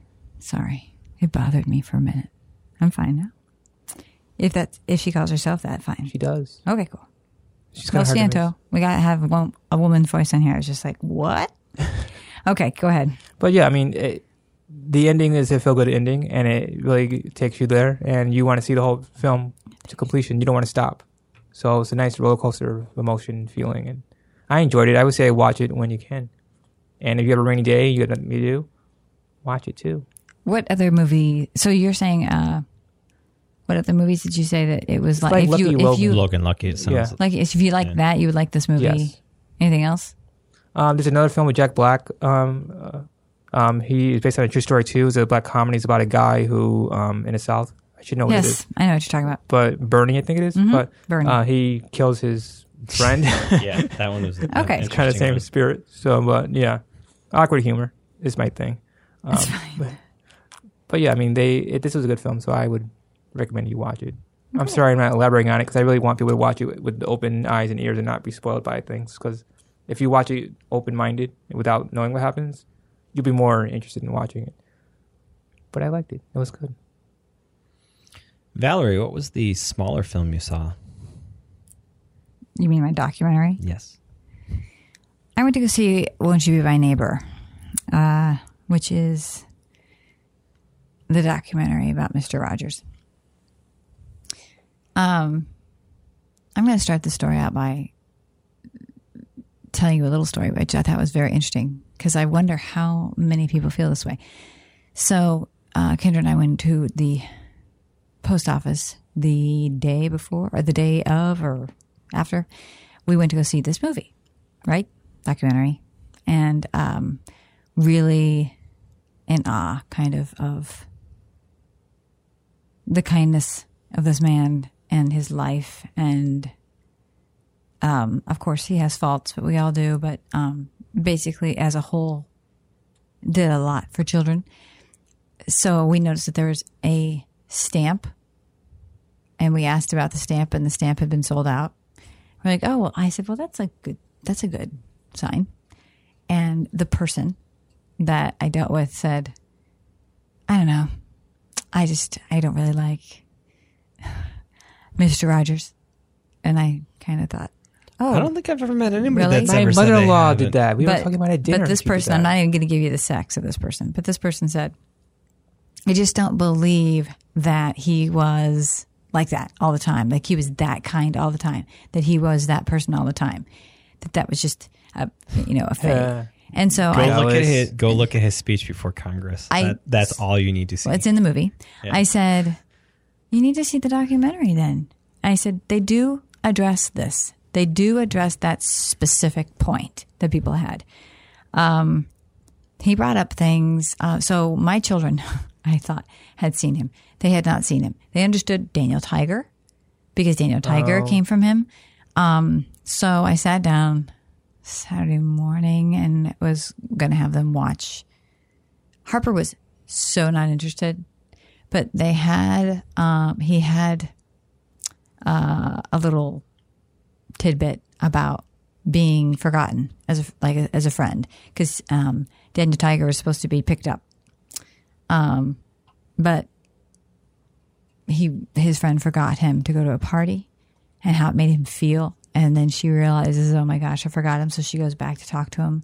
And it was this very tense, I mean, this is black and white still, very tense talk about what it feels like to feel forgotten by a friend. And if you, you know, the, how the friend was trying to d- explain why and, you know, it, and, my, and Zoe was just totally zeroed in. And actually, I think affected her a little bit, but he talked about the assassination of Bobby Kennedy because he thought the children would be hearing these words and they, you know, what does the word assassination mean? You know, they talk about that.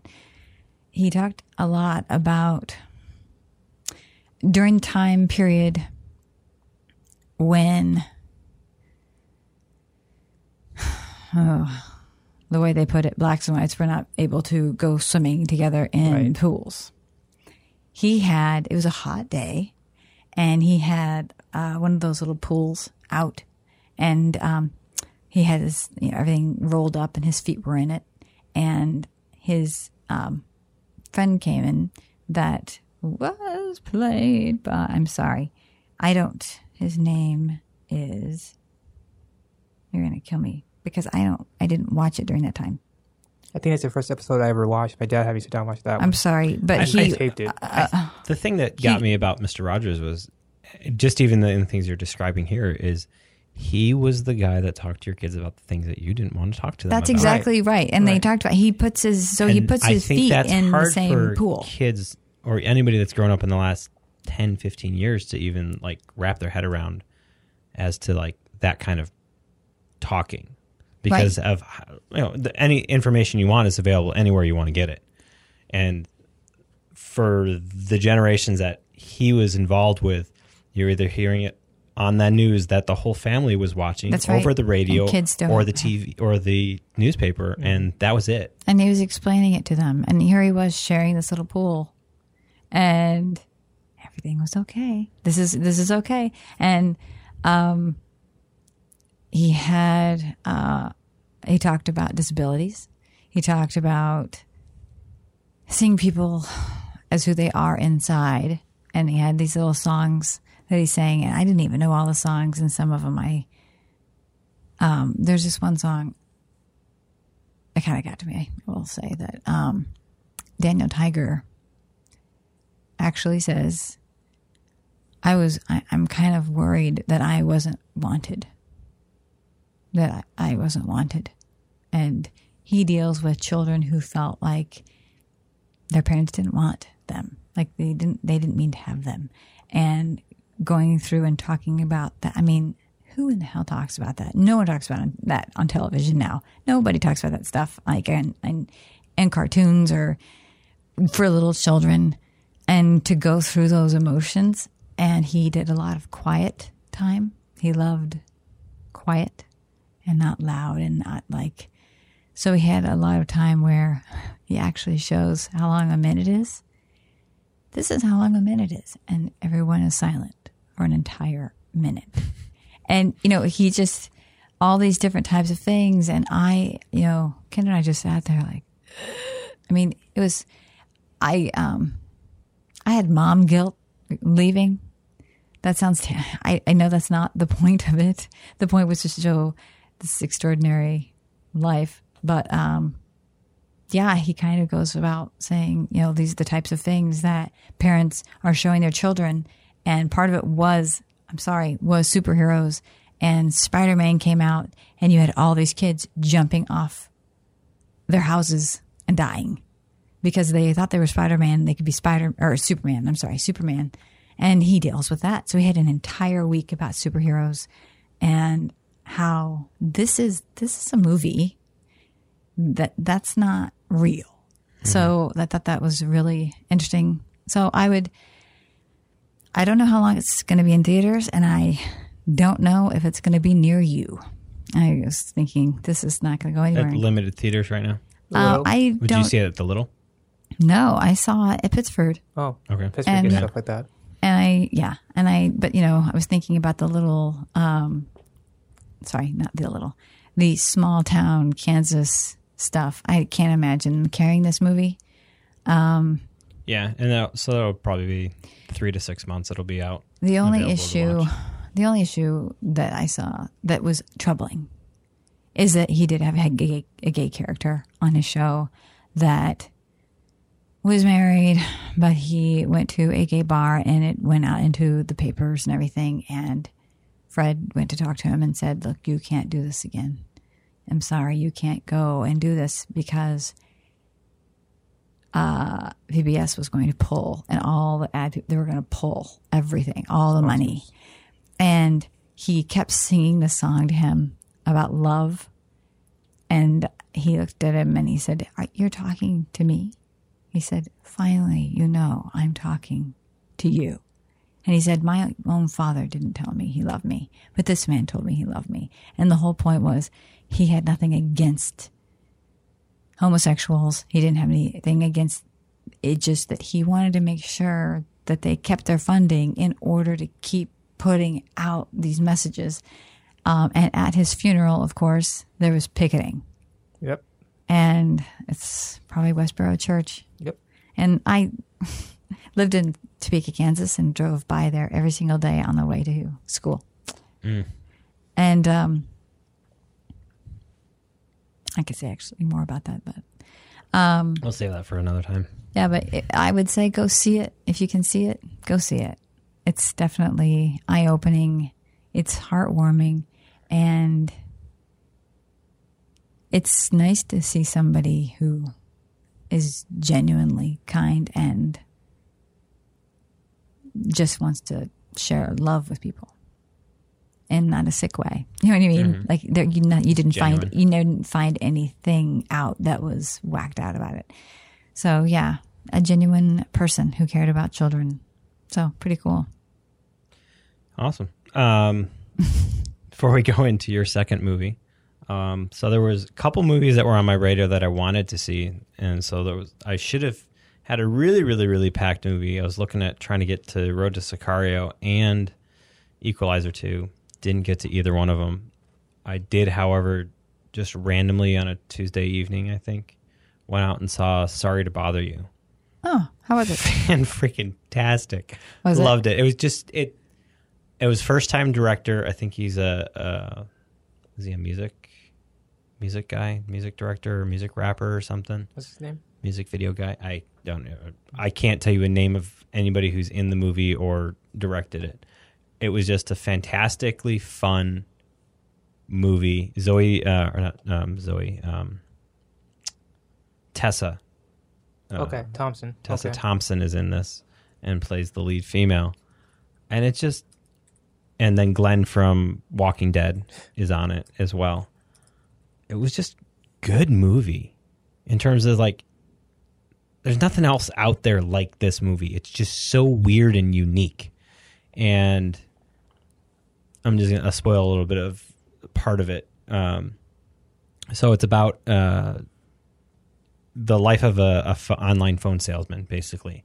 You know, he, he tries to, he's in a call center and he meets, uh, is it Danny Glover Yes. from Lethal Weapon, um, is his cubicle neighbor. And, you know, he's Color getting purple. rejected and rejected. And the way they do these call scenes are hilarious because he picks up the phone, and he starts doing the call, and all of a sudden he's there with the people that he's talking to. And so he drops in on a couple making love. He drops in on a woman whose husband just died, and he's having the conversation across for them, holding holding the phone and doing that. And he just keeps getting rejected and rejected. And then Danny Glover gives him this. He's like, "You got to use your white man voice," and just starts going into this. So he changes his voice. He's like, "Got to do it like this." And so the white man voice is um, one of the Bluth brothers, uh, You're talking about um, Tobias Tobias Funke. uh, is so whenever he jumps into his white man voice, it's Tobias's voice. So he's talking, but it's Tobias's voice coming out, and it just it's hilarious because it's so bizarre in the way that they do the story. And he gets all wrapped up and starts becoming a successful salesman. Why Tessa's doing all this other art stuff, and the phone people are going on a rebellion against the phone company. And then Armie Hammer is the guy behind um he's the guy behind uh one of the companies that is basically in the background you have it, this is why this movie is so bizarre. They created a community of people where you don't have to. All of your cares are taken care of. So you go and work for them. You have a place to sleep. You have a place to eat. You have a place to live.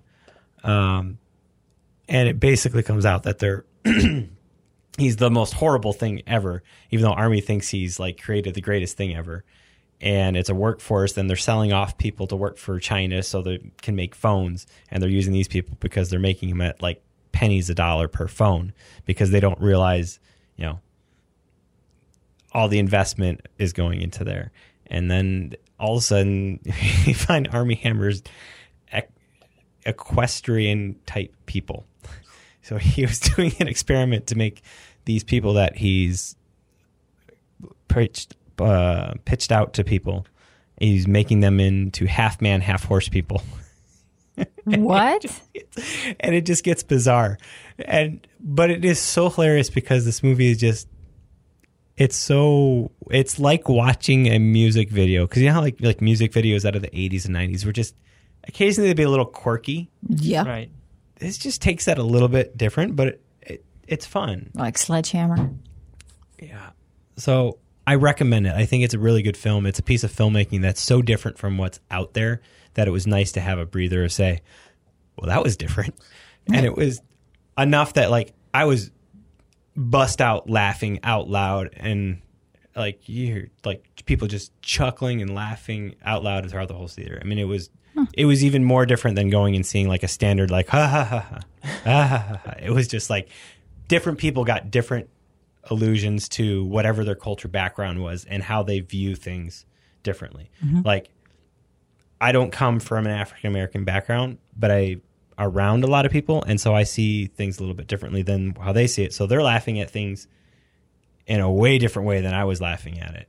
And then they bring out this white piece of thing and you're just like, "Oh yeah, there's our our stupid whiteisms kind of things." But I don't know, just go see it. It's not, it's going to be hard to get to. It's going to probably be out of theaters. My guess would be this week or next week. I mean, Go. Quickly. So that was that. Didn't get to see the other two. And then You and I went to go. Not together. not together. Not together. I went opening night. Um, I took my daughter. She had watched. did you get What did season? Did you get tickets? So leading up to the ah, backstory. Here we go. How All did you right. see it though?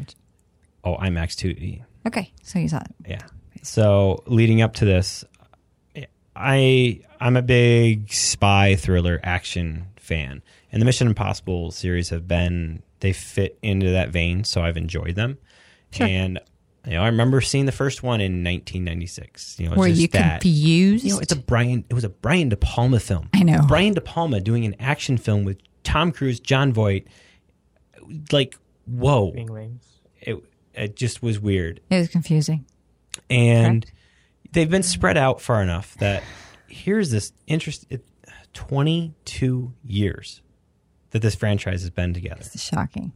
I, it just like i'm sitting I guess I didn't last that. sunday i started i put the first one on and i just started watching them. So i watched the first second and third in one day as i was resting my ankle. Um, and then so you get to the, the the second one it's kind of the odd one of the bunch. It's really weird. It's john woo film. It's got some really undertones out of it that i was just like this this the series could have gone down the crapper really quick and never bounced back. It had Hans Zimmer music, and it was right at the same time as he was finishing up Gladiator. So his music had Lisa Gerrard and the guitarist from that he used on Gladiator. So a lot of the music sounds so eerily similar, and I don't remember. uh, This must have been the first time I've watched it since the first time I watched it. Who's in it? Like, is there a special Villain. Villain? In Um. Or what happens? I'll this get it. movie is so forgettable that I just I can't. Okay. It's the one that happens in China where he's um Nope. Yeah, they're trying to steal the thing in the the biotech out of China. Okay. No idea. And But- the girl in it the girl, the girl, girl. He'll get it for me here. I'm getting it now. But it was it went from like this really, really awesome film of Mission Impossible One to uh what did I just watch with Mission Impossible Two with stunts that were just like these things are so off the wall bunkers that you know, like people riding two motorcycles and hitting each other in midair, and then them spinning around. Okay, I and remember. then the coolest thing about Mission Impossible 2, and I'm going to only touch upon this one because it plays a part in the rest of the Mission Impossible series, is it opens with him climbing up a face in the in uh, I think it's not in the Badlands. I think it's in Arizona, That's what I sold it. That's the trailer teaser. It was just him climbing I free. totally okay. I remember. and now, he's okay. freehanding up this, Yeah. and it set the stage. And he, you know, you know, backtrack into in a second of the crazy shit that Tom Cruise does. He did that stunt. right. He had some wires, but he did that freehand stunt. He did that jump from one rock to the other rock. I know. Basically put the director on edge and like director almost crazy. lost the shit. The insurance companies almost lost their shit. But he set the standard with the first one where Tom Cruise actually jumped out of the busting window with the water behind him. That was him. Oh yes, I remember that. That's all I remember about the first film. Is sorry, all I remember about the first film is him taking the gum and throwing it. That's the only thing. Throwing the gum on the Yeah, wall. yeah, boom, boom. Window opens. It makes me laugh every time I see it. So he set that. He did the, his own stunt there, and then he did the climbing scene. And I think the climbing scene was important because all of a sudden, in all the rest of the films, you learn how physical Tom Cruise's character Ethan Hunt is going forward, and how that pivotally plays in what he does and how he gets it done. And so we moved into Mission Impossible Three, Which is. J.J. Abrams, which is that's the- Valerie's favorite, well, that's my favorite. Well, I, the only one that she remembers. Well, no, I, Kendra has not seen any, and she's not an action girl. Like she's like, I don't like action movies. Okay, fine, but we're gonna watch this one because that's Philip Seymour Hoffman in it. Right. So she was like, Oh, okay, I'll watch it. Uh, um, she was, uh, and they they start the movie out, and you're like, I mean, right from the very beginning, J.J. Abrams has you emotionally right in your face. Yeah, it's just like, you emotionally go. connected. You are ready, and then he bring. I mean, he just has a great way of uh, writing relationships. You can. I don't know how you feel about that, but but he writes these relationships, and so we were connected, and we understood how much she meant to him, and how much they loved each other, and then. Uh, then Philip Seymour Hoffman, you just kept. I kept watching his face, watching his face, even when he got dumped out of the um, airplane. His Mm-hmm. Just face sitting there did- listening, did listening not the whole change. time, listening for his name, listening, for his name. for his name. And he did not. His face did not change. He did not look scared. This man. I just thought the third movie was great. I don't know. I I thought it was a really good movie, and it gave us the new characters. yes. Um, it gave us Simon Pegg jumped into the series. I Maggie Q. I think that was her only appearance was in that film. Um, and I Ving wasn't in the other two, Oh, right? I don't. No, think he was. He was in the first and second one. Was he? He wasn't really as in lifted as much, but he was still there. So Everything's blending together now. probably. But I think the most important ad was Simon Pegg being brought in and Mich- uh, Michelle Monaghan's uh, Monahan. Monahan's character in giving Tom Cruise a grounding of saying that he's vulnerable, yes. and he, he showed that. And you know, And they have, I mean, in, even in the beginning, I mean, which kind of cracked me up because we had Bam Bam, to Felicity, sorry, Felicity person here, but they have already have two Felicity characters, including Felicity, in the first 20 minutes of the film. So we are, anybody who's a Felicity person was automatically caring so much about the fact that she was going to be, he was going to rescue her and he understood why he cared about her. Shush, shush, shush, Bye-bye. shush. boom. Seriously? You are so rude. Anyway, If you haven't seen Mission Impossible three yet, and know that she doesn't, like, she blows up. It's just so rude.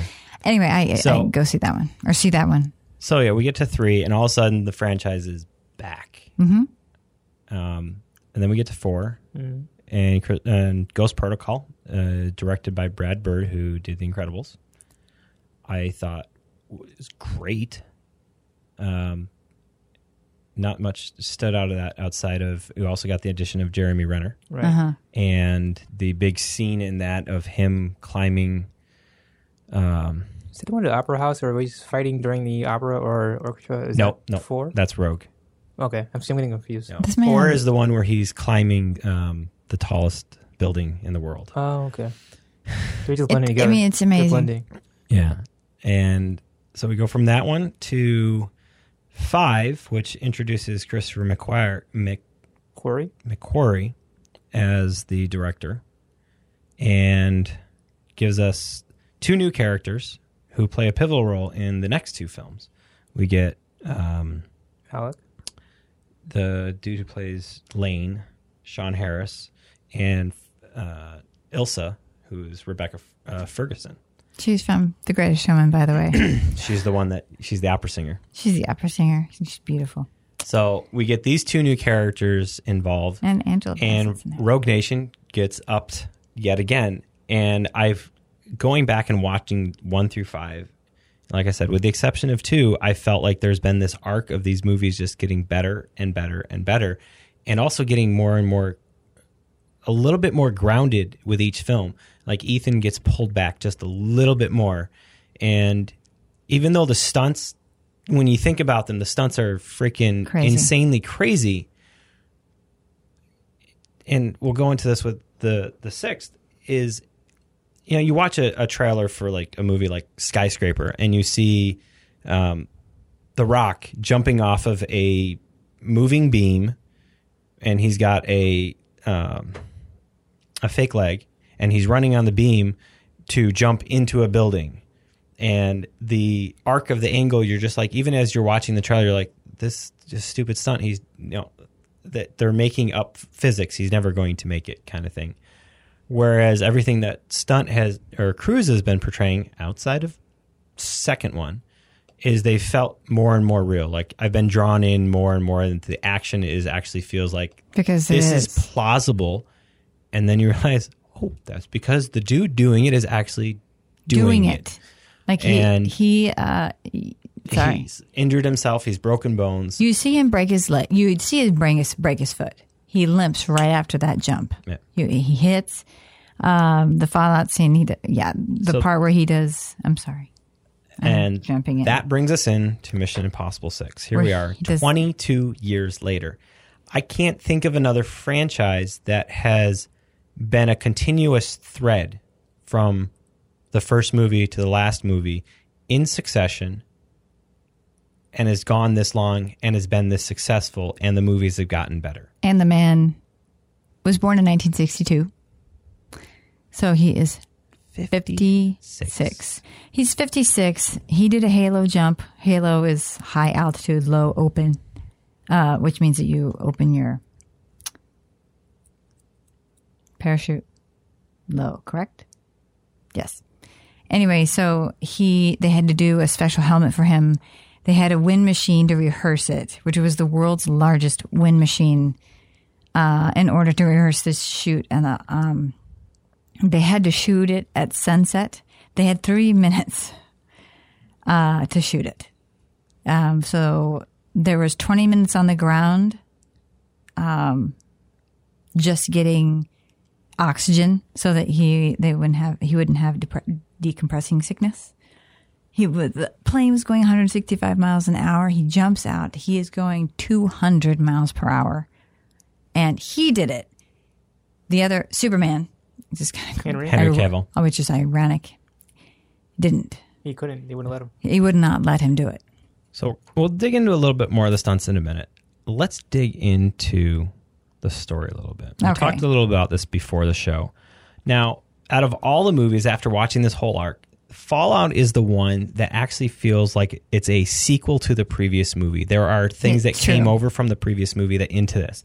You brought Ilsa over and her whole backstory, and the main you've got Lane played by Sean Harris and his story of this guy was the head of the syndicate. He was the baddest of bad guys, you know, and he was also always one step ahead of Cruise the whole time. He was a chess player. And so you bring that uncertainty into this one that as Cruise starts unraveling and figuring out that Lane is playing chess game again and getting himself out, you see this fear in Cruise of knowing that if this guy gets out, if this goes through, this is probably the end of the world. This is uh, where I want to interject and say before you go see six, rewatch five Yeah, because you don't have to watch the whole series. no, watch just rewatch five. I did not. We didn't. I did not rewatch five, and I had forgotten everything. So when I went in there, it was obvious that I was thinking, okay, we have just stepped right into the next movie, and I have lost some things because I didn't watch the movie before.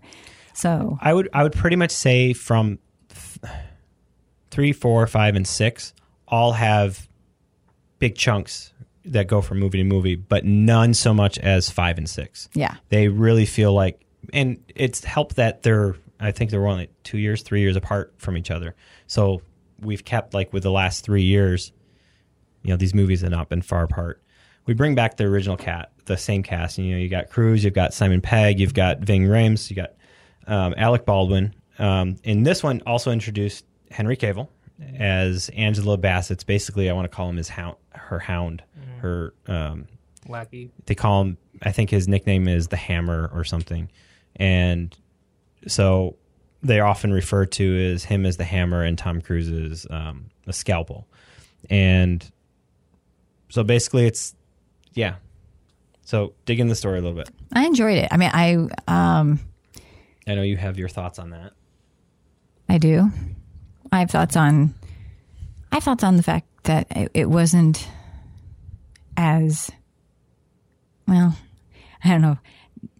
Jason said exa- word for word what you said because I said, "Gosh, I just wasn't as emotionally in, invested."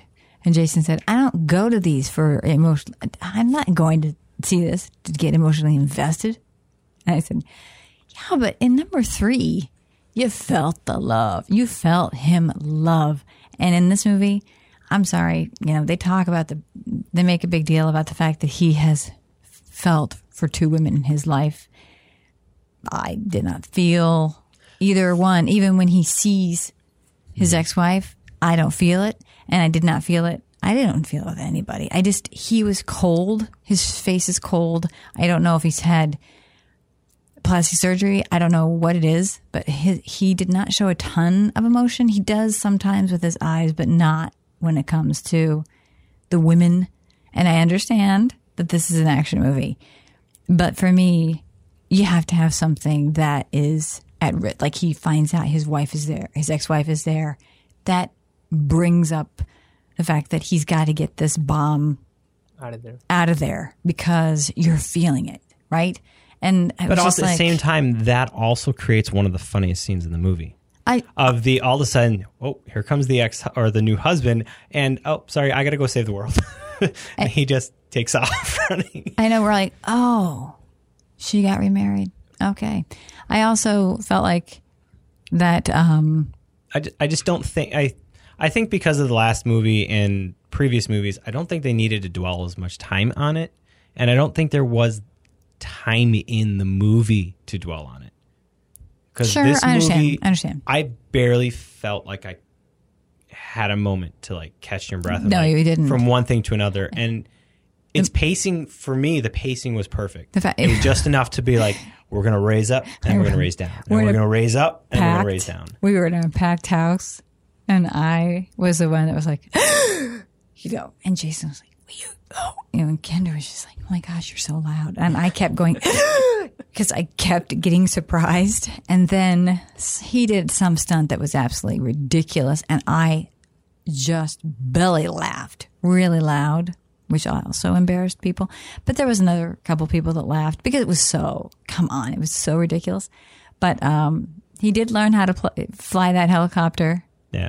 But you can see, Kendra pointed out, you can see the camera in and the helicopter. But that's pretty impressive. The man learns how to do his stuff. Just get paid for.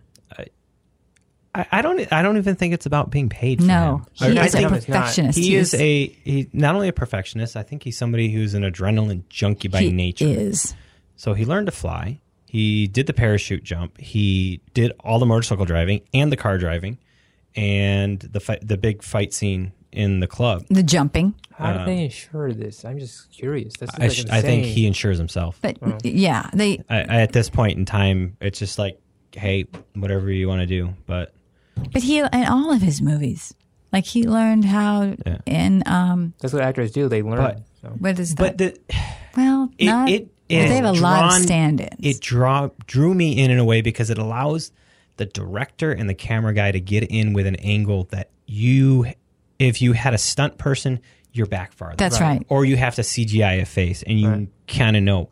But no, my favorite scene, and I, you know, there was only two IMAX scenes in the whole movie. I wish there were more.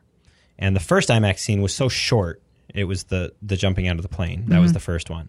It was so short that I was like, wow, that was cool, but they could have used IMAX better.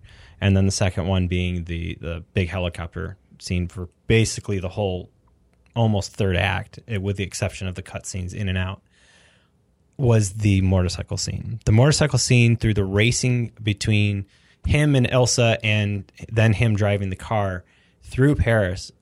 I was just like, why did they not shoot this in IMAX? I was just, I was actually livid because it was my favorite scene. I'm just like, it was doing that. It was just driving through, and then the shot with her going down the long, um, yeah, the long stretch and you just flying it just full on speed they pro- and i saw the behind the scenes she was probably hitting 80 to 100 miles an hour going through that and that's insane even as a stunt person to do and then it tops off with him coming out into the louvre or not the um, Art. the arc is it the Arc de Arc de Triomphe? Triomphe.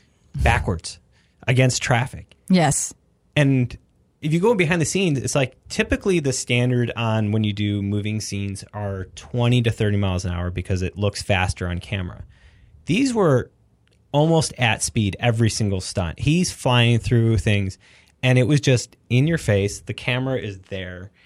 And I caught a And you could see his- behind the scenes, and I'm like, I swear there was an IMAX camera there. I don't know why there's not an IMAX scene. to see his foot come down, his foot kept coming down. He is a great bike rider. He Like I, rides I kept so thinking because they don't show that a lot in movies where they have the foot coming down because he's like learning how to.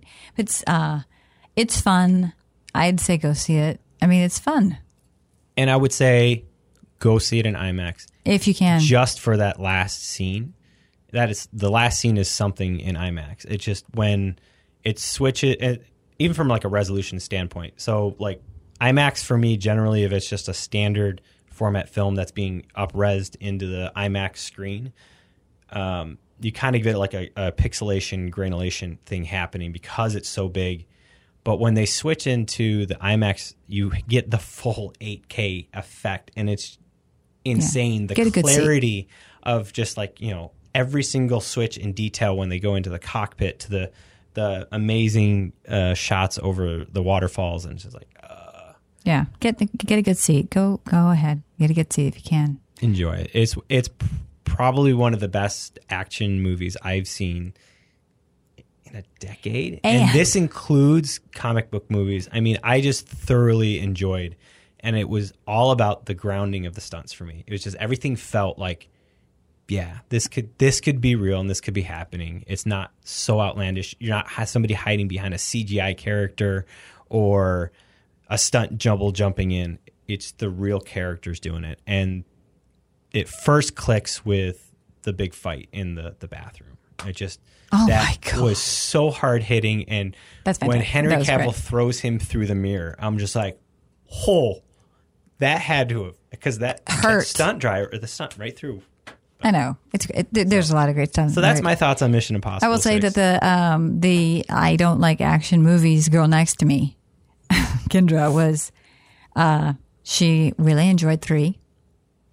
Um started actually told her boyfriend today on the phone, I'm really becoming an eighties, nineties Tom Cruise. He's crushing I'm crushing on him. Pretty um he's like, I can't get past Scientology. She's like, I'm not talking about that. I'm talking about the movies. Actor. But the actor itself. But um she had a great time. She had a great and she hates like James Bond. James Bond. She yeah. hates Daniel Craig. She hates all that stuff. Uh, that's hard. Don't I, I can't I can't even talk about it with her. It's okay. But she um loved it. She had a great time. my my daughter was was giggles and smiles the whole time. She was just like, and we were. I was listening to the music on the way home, and she's like, "This is from that scene. This is from the motorcycle scene. I love that scene." I'm just like, and she tapped. That was all her. She tapped into it herself. She's your daughter. She brought that in. Isn't that cool? Um, where does this stand for the series? I think this series needs to end. I think it, it would. I don't think you can get a higher finish. It answered the what happened to his wife. Yep. He finished his job, and Yeah. she said that one like the one thing at the end of like, I know wherever you'll be, I'll be safe. Yep. And so like you don't have to keep like wondering about like where the hell he's to be and is he to be is she always to be in his head. It's like She you're- she's not what with was it? him. You're you we are where we are supposed to be. Yeah. I think was the the quote. So I, I think would- they just stop. I think 6 is the perfect spot and he's not getting any younger. He's to still keep doing crazy things, Unfortunately, some of them. but at the same time bad. I just don't see how you can make a better Mission Impossible movie. You can't replace him as an actor in this. You can't 22 years is a long time to be a single character. I don't think anybody could step into his film hmm. and no. and I mean, I feel like do it with what he's done because of how he has approached the stunts. There will be an, there won't be another actor that'll Do do, the that. stunts to the level he's done them. I'm wondering if how much he had to do with the stunt work and the ideas he had. Com- I'm sure Tom Compared has control over to most of the films he's in. So he probably- McQuarrie, is that how you say his name? Christopher McQuarrie, yeah. Yeah, I know he did Usual Suspects. I did like Live, Die, Repeat. he Um, also did Edge of Tomorrow, Day of I think Tomorrow. Unfortunately, he also did The Mummy. That was Uh, the Live he, Die Repeat one. She He said, sc- the screenplay for that, and that was really bad, really, really bad. was it his who fault? directed it though? He also, hold on to your seats, kids. He also did The Tourist. He wrote The Tourist, Sometimes people get stuck in ruts. Sometimes writers get stuck by actors. And they but he wrote Val- Valkyrie. That wasn't a good movie. That was not. Yeah, I tried to like it. I'd say just just based And on these Usual two Mission Impossible movies that he directed, though, he, he- that, that's where his his money that's his gold spot right there is those t- those type of movies, and he also did Jack Reacher, so mm. he's worked a ton of Ugh. movies before. He's Tom Cruise's go-to writer. So so I'm, I'm ugh, I didn't like. I can't even believe he did The Mummy. I can't even believe that he sat in the movie theater, watched it, and decided, yeah, that should go out. I think he just needed to. I think Tom has something to do with that. I think that's another Tom vehicle. Tom's at "Here, I have this the rights to this. Please." Did you see it? Oh, my dad. It's absolutely my dad wanted awful. Watch it. I'm like, I'm gonna leave now. You can watch it. It's And awful. I did. I, Yeah. trailer didn't excite Sorry. me. Anyway, Um, I want to uh, note that the film score was. I listened to it once beforehand, gosh. and I was kind of like, I wasn't getting it. After I watched it, I've been listening to it for the last two three days, and I must say, it is actually a really damn good score. Okay, I was It is really- very.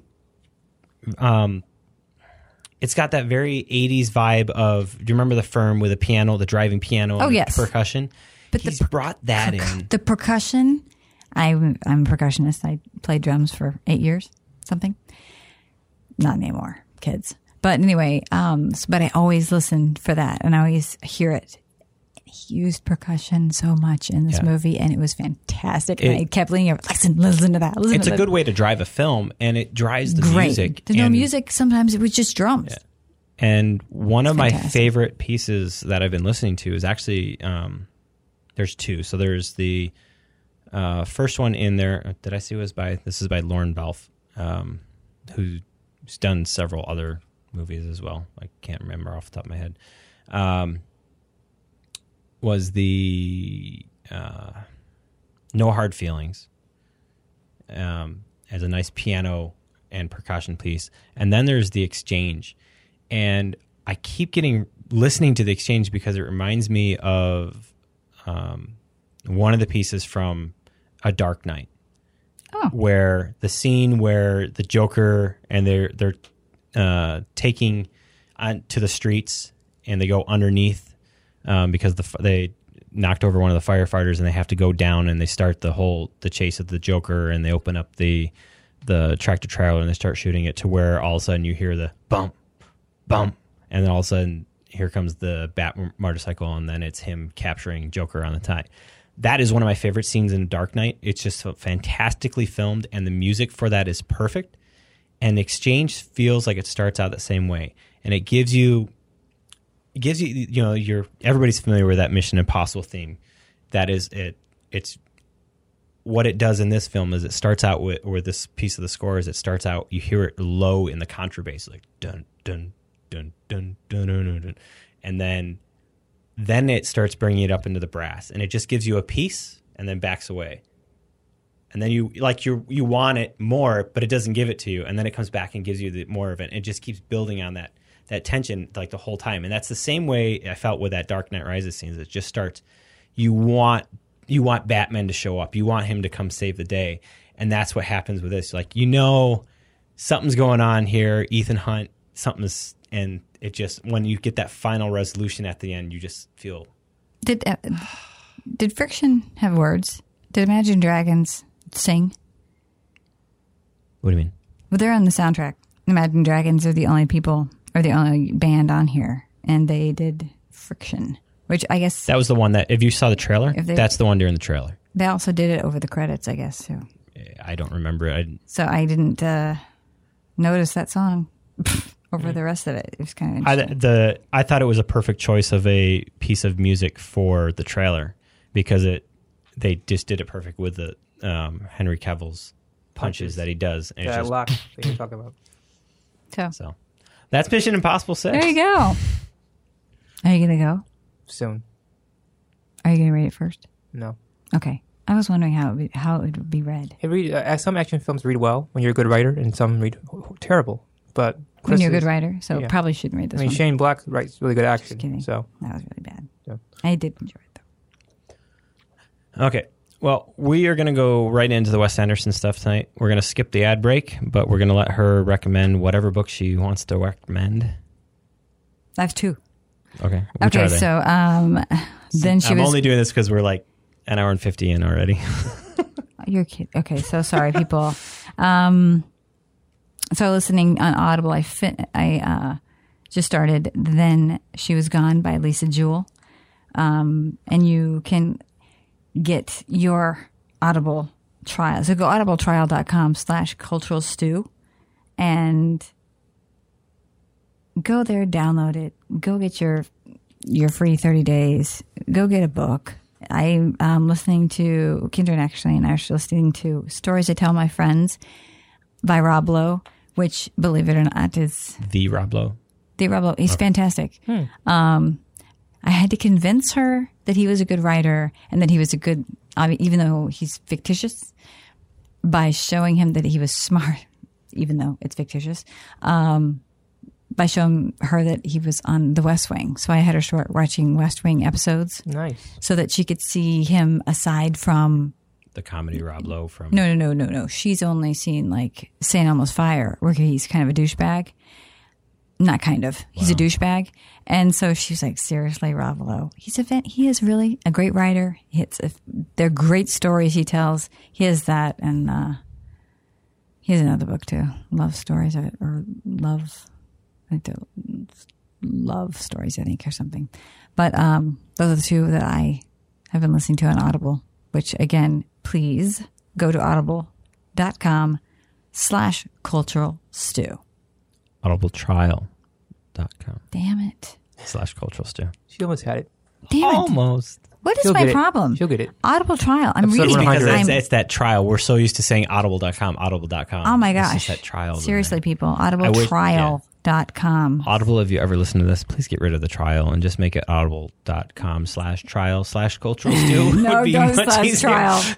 Audible trial. Dot, yeah. Or dot com. trial.audible.com slash cultural stew would be Yeah. Go, go second. get it. Go get it. awesome. Well, today's director series brings us to Mr. Wes Anderson. Tell us about Wes Anderson. Let's see. Um, he's one of Marty Scorsese's favorite directors. Marty has been pushing him since Bottle Rocket when it first came out. Marty saw Bottle Rocket in a film festival in Texas and also New York and said, This kid has something. This kid will be the next me. And he's been secretly behind the scenes weaving into his life and helping him out a lot. Um, we can thank Wes Anderson for re- bringing Bill Murray back because Bill Murray was kind of in obscurity in the 90s and then he did Rushmore and boom, we have Bill Murray again. Every single Bill Murray, every single Wes Anderson film Bill Murray has done except for Bottle Rocket. Right. That was impressive. Bottle Rocket is his first his first film, so he just had the Wilson brothers and I think Harvey Keitel's in it. I'm Not sure. Keitel. Keitel. But um, yeah, just a lot of his friends and shot around Texas. You can little baby Wes. And, and it's got to be the only. I think that's the only one besides the shorts I haven't seen was Bottle Rocket. right. Yeah. Oh, Because the first one that I got introduced to It's- was Rushmore.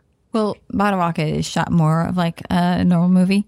Indie. Style. If you want to say, 16 mil. like, um, and the only way you could probably tell that it was Wes Anderson is by a dialogue, maybe right. dialogue and by layered action.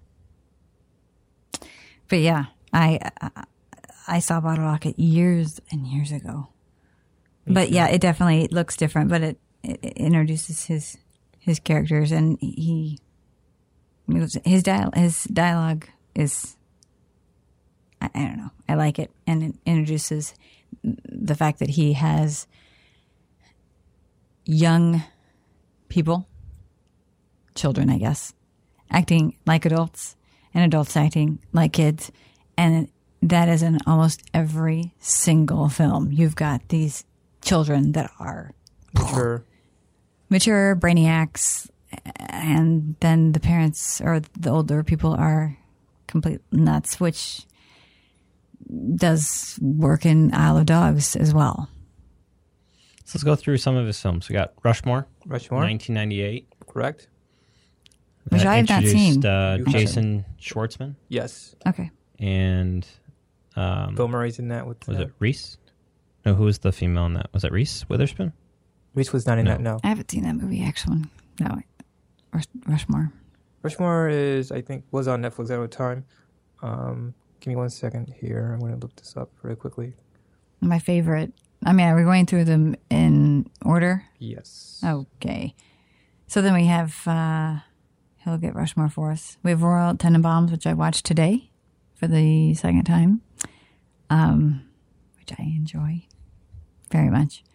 And again, we have the children. Uh, uh, He, his mother uh, in real life actually was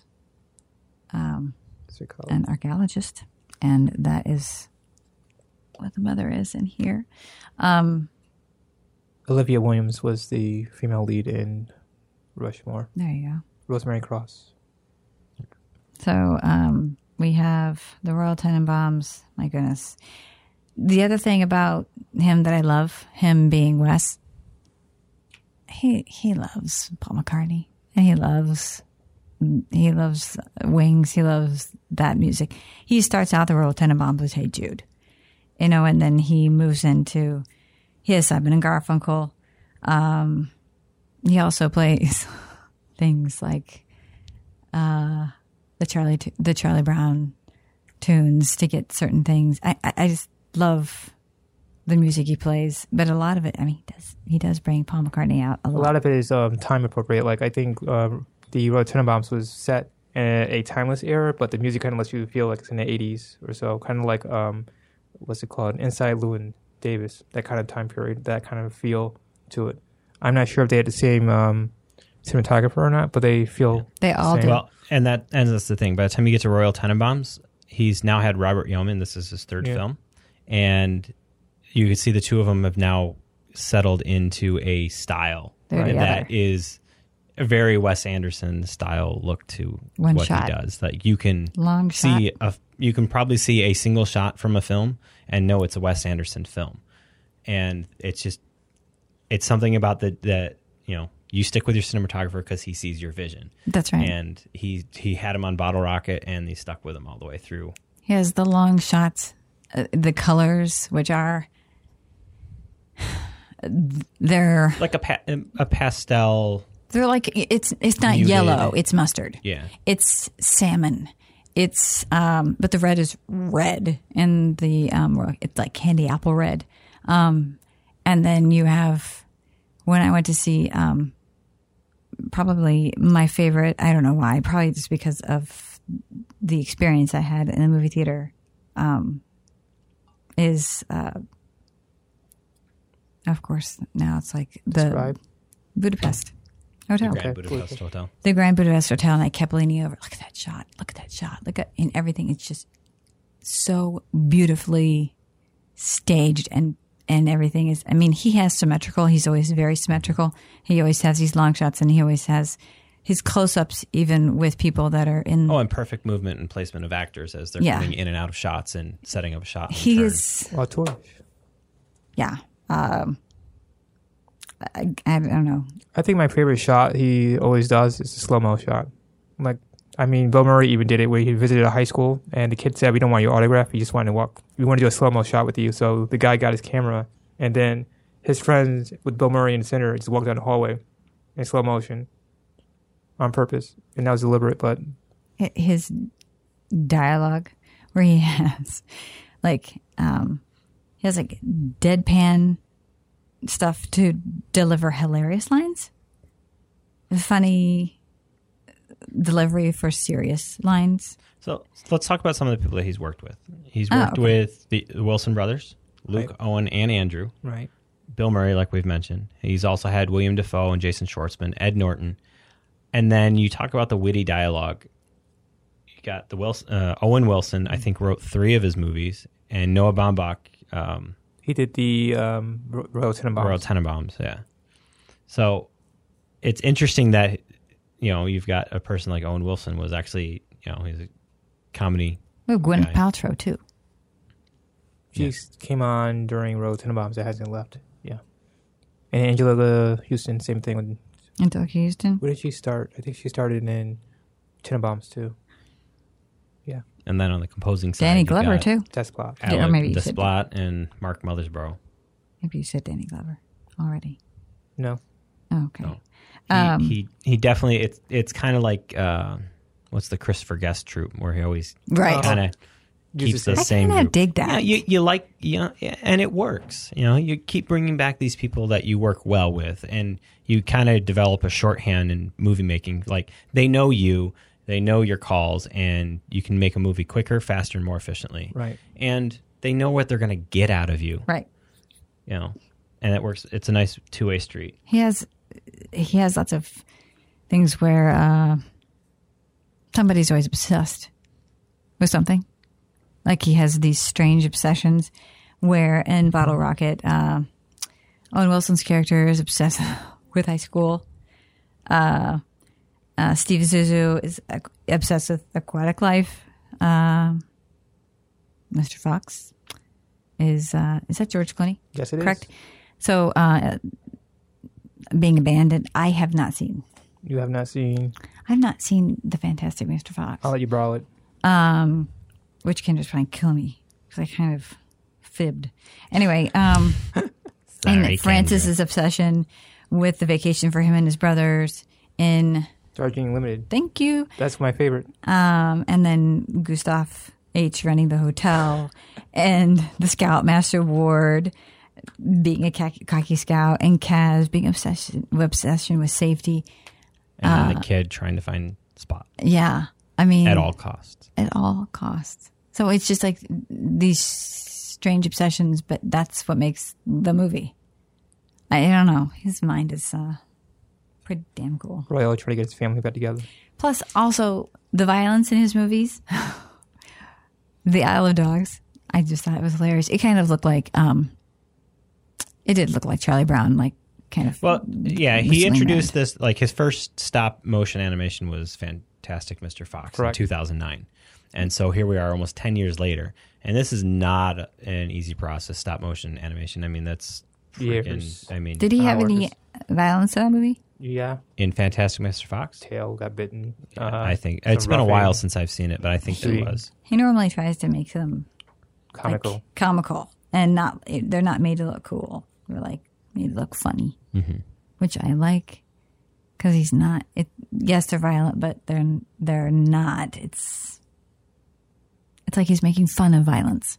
Well, they happen so quickly. I mean, even in um, the scene in Darjeeling when the kid is drowning, they're all in the water drowning and whatnot. You see they need our help, and then you cut, jump cut, and they're in the water already rescuing people, and then they're back on shore. So he doesn't linger on things too much. He just speeds them along, which I guess I appreciate because why do we need to see them taking their shirts off and jumping in? Just Mm-hmm. For me, for me, my favorite has been Grand Budapest Hotel. I It's I- I- beautiful. it was beautiful. I thought it was well made. and I think it was the first best director nom I think so. for him. I And think that's so. crazy. I know. He's got a couple of writing ones, but yeah. I know. Um, and yours, you said Jarling. Darlene, yeah. I mean, it, he said it's a different country. He did all I- that in a I- different country. I like that a lot. and it, the dialogue is just on point for me. Like I like his dialogue a lot, but it's just they're so matter of fact and so you know, yeah, And his imagery too. yeah. of like he's trying to get his brothers to go on this trip and they have all this this baggage like that they're carrying their bags and they're trying to get the train right but at the end sorry i'm getting all Well, that is fine. emotional about it they're trying to get the train and they just let go of all their baggage all and to get the train and it's just like this nice little imagery of somebody of them letting go of all the baggage I felt Darjeeling was more literary than most of his other works. I mean, Royal was framed as a book, but I felt Darjeeling was more novel and literary. Mm. It's interesting because yeah, because Royal Tenenbaums kept showing a book. you have uh, Alec Baldwin narrating that too, which is funny and amusing. But Alec Baldwin narrated Tenenbaums Tenenbaums. too. No, Oh, are you, no. are you talking about yeah narrated Los Tenenbaums. Santos? Sorry, So- I um, I get excited. I like, but you know, I've taken, I took my mom and my sister. Where do we have a list of the movies to go see? Oh, guys, where is it? It's the one where they are in the um, wilderness Moonrise Kingdom. Moonrise. I took them to see Moonrise Kingdom. My mom and my sister and Kendra. Wow, It wasn't a bad movie. It just felt that really- would that is just so like Wes Anderson, Yeah. right? And Kendra enjoyed it, and my mom and my sister were like, "What in hell?" Kookiness to his films. that, really you know, kooky. They're like, "Why in the hell are we here?" Yeah. They did not enjoy that. I don't think they like like Life Aquatic.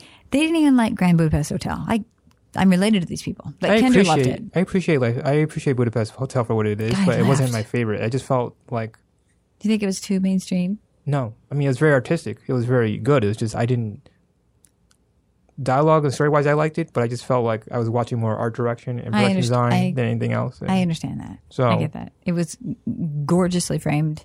Everything I kept noticing did happen not to be about the dialogue. It was more about the way it looked. Mm-hmm. I mean, my favorite scene in that film is when they the whole punching match where you know William Dafoe knocks out everyone.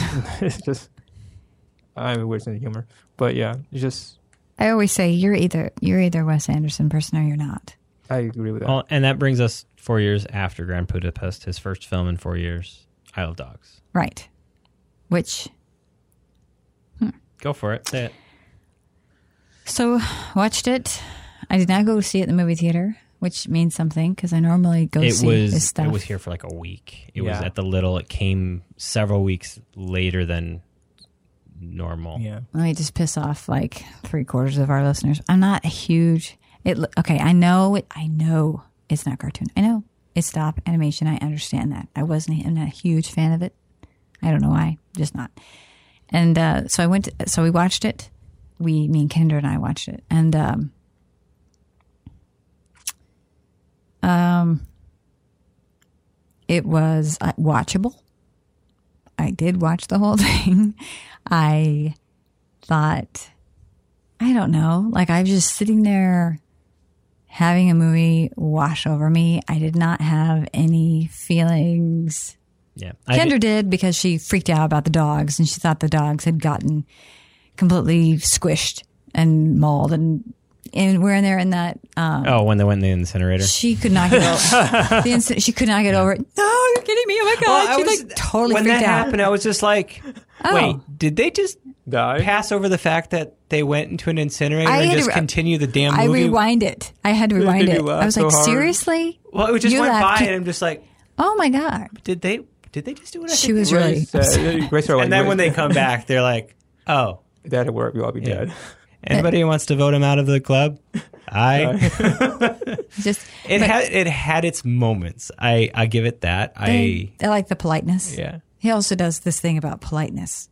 They get in, they're about to have a huge fight, and then all at once they they decide, you know, maybe we should rethink this. Let's talk about this for a second. Instead Let's of vote. dogs, like, instead of just dogs just fighting, they stop and let's discuss this for a It moment. was like wait wait wait wait wait wait. Let's vote on this. Yeah, Well, my thing is, And then uh, Jeff Goldblum's. Did you hear the one about?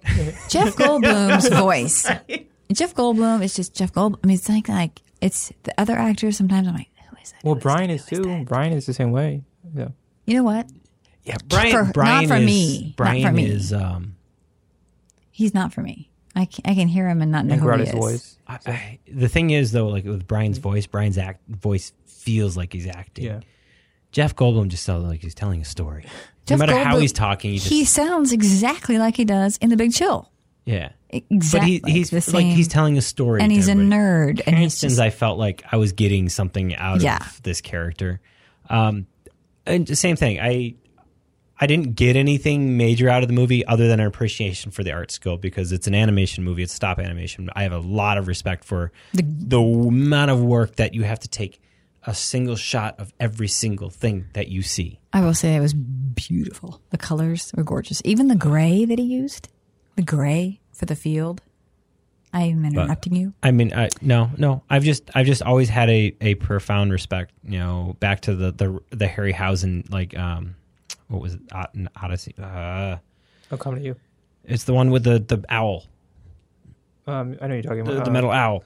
Uh, Yeah, and the clay monster. It's it was from the seventies and eighties, but it it was Ray Harryhausen. He was the uh, the main dude who did all the stop animation for all of Hollywood. So you know, like going back to like you know, you had King Kong on a building. You know, those kind of things are all stop animation, and you've had uh, Tim Burton.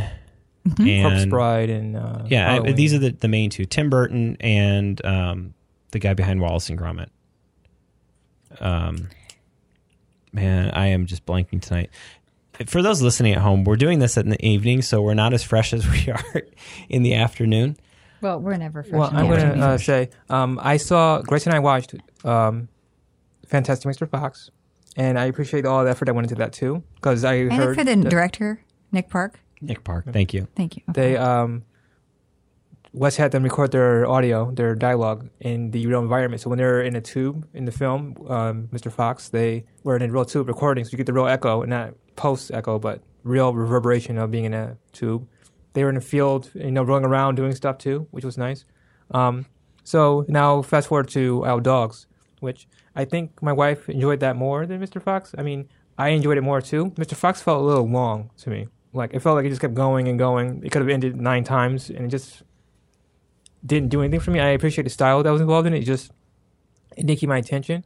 Isle of Dogs actually I felt had more heart to it, more story, and it had a couple of laugh out loud moments. Again, the characters bickering with each other, their whole asides, um, the just you know Chiefs, the whole thing, and it just everything felt like it, he learned more from Fox and said, "Let me, I see what worked here, what didn't work," and then he brought it to Isle of Dogs and. You know, Yeah. and Grace doesn't like st- stop up motion or cartoons, so this was a big step for her to even watch something else like this. Yeah, I, I didn't really either. Um, one thing about having a niece who's 20 years younger is that she does bring things to my attention that I would never have watched. This movie um, is also stop animation. Mary and Max.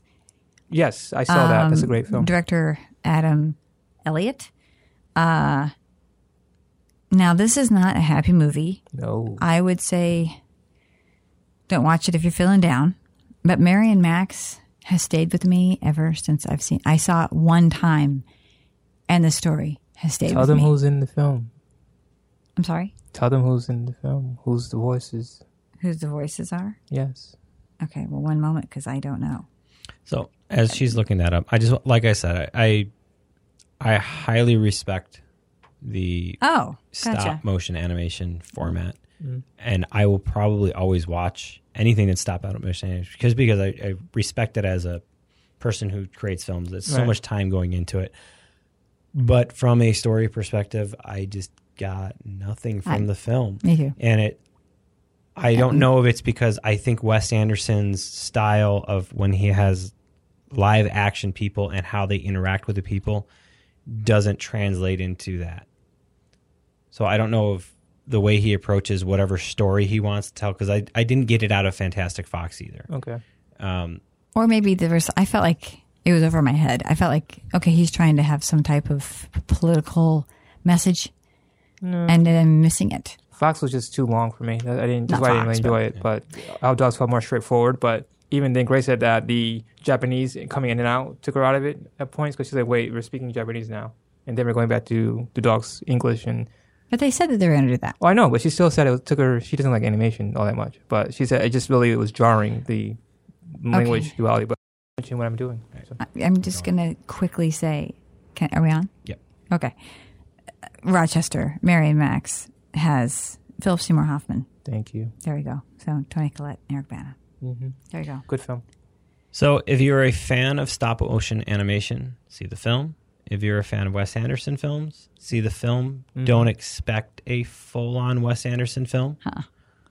Um, I think that would be our general consensus. Yeah. I would say rainy, rainy day, personally. What? A rainy day, personally. Like, it's not something I'd rush out to Yeah. watch. Yeah. I, I mean, it's it. That's I think how we all watched it. Right. It's all it's rental right now. Right. Yeah. So- Amazon. All right. Okay.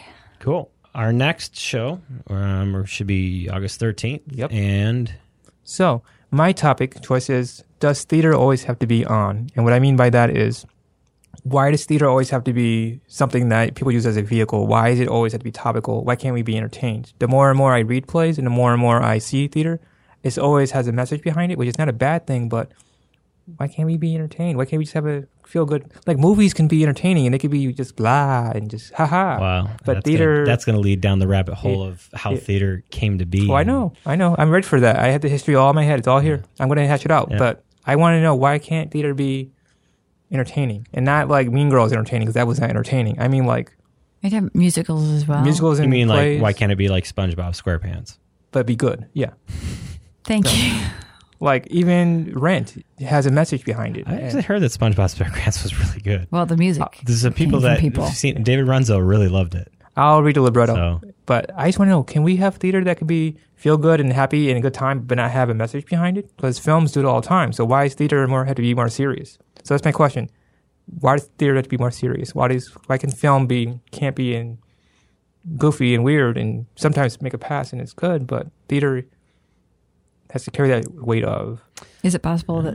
Okay, sorry. we'll talk about later. speaking of theater, as we're touching that real quick, did you see the um, behind the scenes of the Titanic musical that's going on? Is it Maine, Boston? did not. They actually built a set and they're doing it in water. It's a I uh, this. this. Um, so last year, this group did Miss Saigon with an actual helicopter, and so they do outdoor productions and they do them all with a theme. So this year's theme was water, and they chose Titanic, and they built this huge frame Oh assembly, and these people are jumping off and they're doing the whole sinking of it, kidding? full on singing during Titanic. It's bizarre as hell. My friend Sarah Carson is going to go in. I gotta There see is a. Uh, it's on. I this. think Playbill did the behind the scenes, and then they Cool. just posted a. Oh, here's like some of the, um, like the trailer footage, or not the trailer footage, but here's the best of type footage, and the guy who did the set design is one of the guys that is pretty much regular over at Geva. Okay. So it was kind of a nice little Rochester connection, and but it was just like. If you're into theater and theater design at all, I'll you look need into to that. check this out because it's just so weird hearing people singing the songs and the whole time they're sinking underwater as they're trying to sing Wow. and they're falling off of these rafters. I'm like, that would be such a bizarre theater experience. And. I thought I was crazy because I wanted to do Romeo and Juliet in a swimming pool with mermaids, and so that was my dream as a Mo- kid. oh my but, god. Moulin Rouge is in Boston right now, and it's killing me not to be able just to go. You should go see it. there are some fantastic shots coming out from Matthew Murphy. There was this one he did with um, Karen Olivo, Dustin's Who going to kill me if I go. and he shot it through the um, the neon of Moulin Rouge, so it's just the outline of the. I think it's the R or the O, and then she's in her red dress. Come on. And oh, it's just it's fantastic. It's in Boston right now. Here, Go, I take that go. road trip. We should go. Okay. But yeah, that's, right. that's what I want to talk about. So, does theater always have to be, and why does it have so much weight on it? Why can't we just have? Okay, good. in- yeah, That's So- interesting. So, yeah. I, I like I like deep, these deep conversations. I'm sorry. I just Could they- medi- medieval times be considered theater? yes. Oh my 'cause gosh. There you the go. Sterling Sterling Festival is theater, live theater. So Can we have Kendra come in here? Yeah, wrote she us- may. That's she why I wrote s- an insane paper. I'm No going, papers. I'm going to talk to Jack to see if we can get him here. Might not be able to on a Monday night. I'm going to send you why a not? The video. theater's dark on Monday. I'm going to send you a video. Jack's not at the theaters. He's got his own business. so. No, but it's, All right. So uh, that wraps up everything from our topic. Let's uh, run through the rest of this and close up the show. Quickly. Rin to the kids' corner. Oh, Kids Corner. Uh, I just threw this in because we just watched it. Secretariat is PG. It's on Netflix um, August 1st. And uh, it's just a, it's a great show and it's a true story and it's pretty, pretty freaking amazing. So um, that's great that I say freaking during Kids Corner. But um, Secretariat. That's kids, my the only section you can listen to is right there. yeah. So, but it's PG. Um, nothing, nothing major happens that I feel like would be hor- like horrifying. Uh, Zoe really dug it. So, um, Are you talking about the show or Secretariat? the movie, shush it. Um, the movie, but it's on. I rented it, and I just realized it's going to be on August first on Netflix. So go see Wow, it on refund. Netflix. Anyway, there you go. Cool. Um, my score of the week is uh, is going to be Mission Impossible Fallout. Go listen to it. Enjoy Cumble numbers. A lot of it is, uh, like I said, it's percussiony, so a lot of it might sound repetitive, but there are a few numbers that just stand out that are really fun to listen to, and especially just when you hear the that brassy Mission Impossible theme just digging through. It's just like yeah, it just feels good. So that's that. Uh, any other things in the grab bag? Yeah. All right, Tony, what's on your queue for this week? I'm planning on reading and watching A Young Doctor's Notebook. It's on Netflix. It has Jon Hamm and Daniel Radcliffe. Mm. So basically, sum up is about a doctor in 1917 Russia. My wife's honest, really, for long as I've known her, she's all into Russian history. But it's about a 1917, um, 1917, the whole Russian War, Civil War. A doctor in the countryside who's young, and they make fun of his height because Daniel's short, and how there's flashbacks between his his older self talking to his younger self, and it's a lot of weird. Movie or series? It's a series. There's two series, two seasons. Sorry, I'm speaking. Daniel English. Radcliffe's in it? Yes. Wow. Yes. Yes. Yes. Produced by Netflix? Wait a minute, Or is Daniel this produced by Radcliffe somebody else? and and uh, Jon Hamm. yeah, I've seen. Yeah. Okay, Yeah. Is this produced by Netflix or is it produced by somebody else? Uh, I think the BBC made it and Netflix grabbed it, but yes. So, Because, like, man, this doesn't seem like something that What are you people that Netflix would have grabbed. but yes. Yeah. Um, I'm going to be watching it and reading the, the short stories that inspired it and get back to you on it. Anything else you're doing? Hmm. What's in your queue? Uh, no, no, just babysitting and Okay, Ron. Babysitting or being a father? Ding ding. Okay, Ron. uh, so, yeah, like I said, I watched uh, Sorry to Bother You. Go see it. Uh, in my queue and currently watching is Castle Rock. I can't wait. Um, I'm two episodes in. I hope it's good. It's just starting to like, mm, yeah, loving it. Uh, Orange is the New Black uh, season just started. Came out on no, season just started. Season is out. It started on Friday. Is this fizzling out yet? Or do you still think it's good? I only watched one episode. Haven't been back to watch yet. It's because I'm like balanced between that and Castle Rock, and then uh, one more was on my list here. Oh, oh, uh, still going through Cloak and Dagger. Um, I've been catching up that on Hulu. Handmaid's Tale. I still need to catch up now, but it's more of there's a lot of things in the queue, and there's a lot of things to watch right now as the new seasons of stuff start hitting. So Right. trying to catch up on two seasons of Handmaid's Tale during a busy season is going to be hard. I understand. At least Glow is short. It's going to be very hard to watch as well for you. Um, I went back in time, so uh, now I'm starting to like reintroduce or show movies that that uh, my niece has not seen. so we watched Jerry Maguire today. She about melted, and then uh, MI three she enjoyed. I talked about that. We watched that one. Royal Tenenbaums in the queue. Christopher Robin, which starts this Friday. Um, the Sinner, I'm not sure about. It's on Netflix. You can look it up. It could be bad. Um, we started Dexter because I just thought she should see it, and I love him. Um, I saw him on Broadway, by the way, as Hedwig, and he was fantastic. And Glow, which I have not seen. you should watch. Um, what's it called? No, I'm sorry, I'm drawing a blank. Um, uh, Magnolia. I have seen it. Has she? Magnolia? I don't know. You should. It has Tom Cruise in it, so Well, I know. I know. I know. Um, that's intense. Good but, acting. But Tom yeah, Cruise. but Aimee Mann in that Mm-hmm. soundtrack, fantastic. He wrote the movie based on that her music. But yeah, you should watch it. It's really, really good. I watched it in high school. So Good stuff. Well, yeah, and as in my radar, there was actually no movies in theaters that are on my list outside of like the ones that I missed for the couple of weeks. The last, the next month is kind of I a did notice that. dry There's not month. there's not a lot coming. out. So, But yeah. you have kids. Mm. Christopher Robin. Looks My kids are at camp. cute. and when they're home at night, the last thing they want to do is go out and see a movie.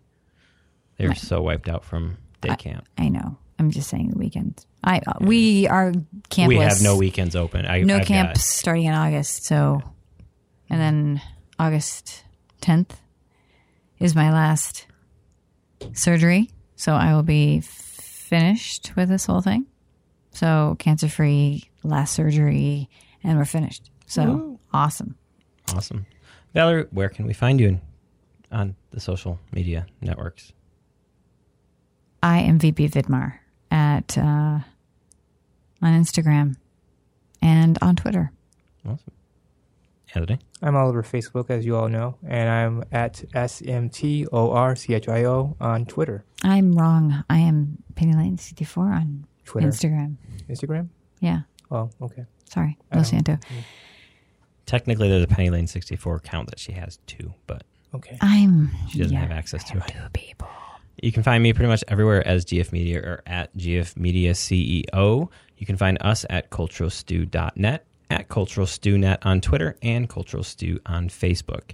And in case you don't listen to the end, we are also uh, always accepting support through Patreon to help us cover some of our monthly costs um, and help us bring the show to you. And please give us feedback on Facebook, give us feedback on Twitter. Um, let us know that you're out there, what you want to talk about, what you like, what you didn't like, anything, even if you just want to say hi. And now we have all these these uh, great music coming out of Rochester. And so if you want to be on here Please. and put your music on here, let us know. Yep. All right. Catch you next time.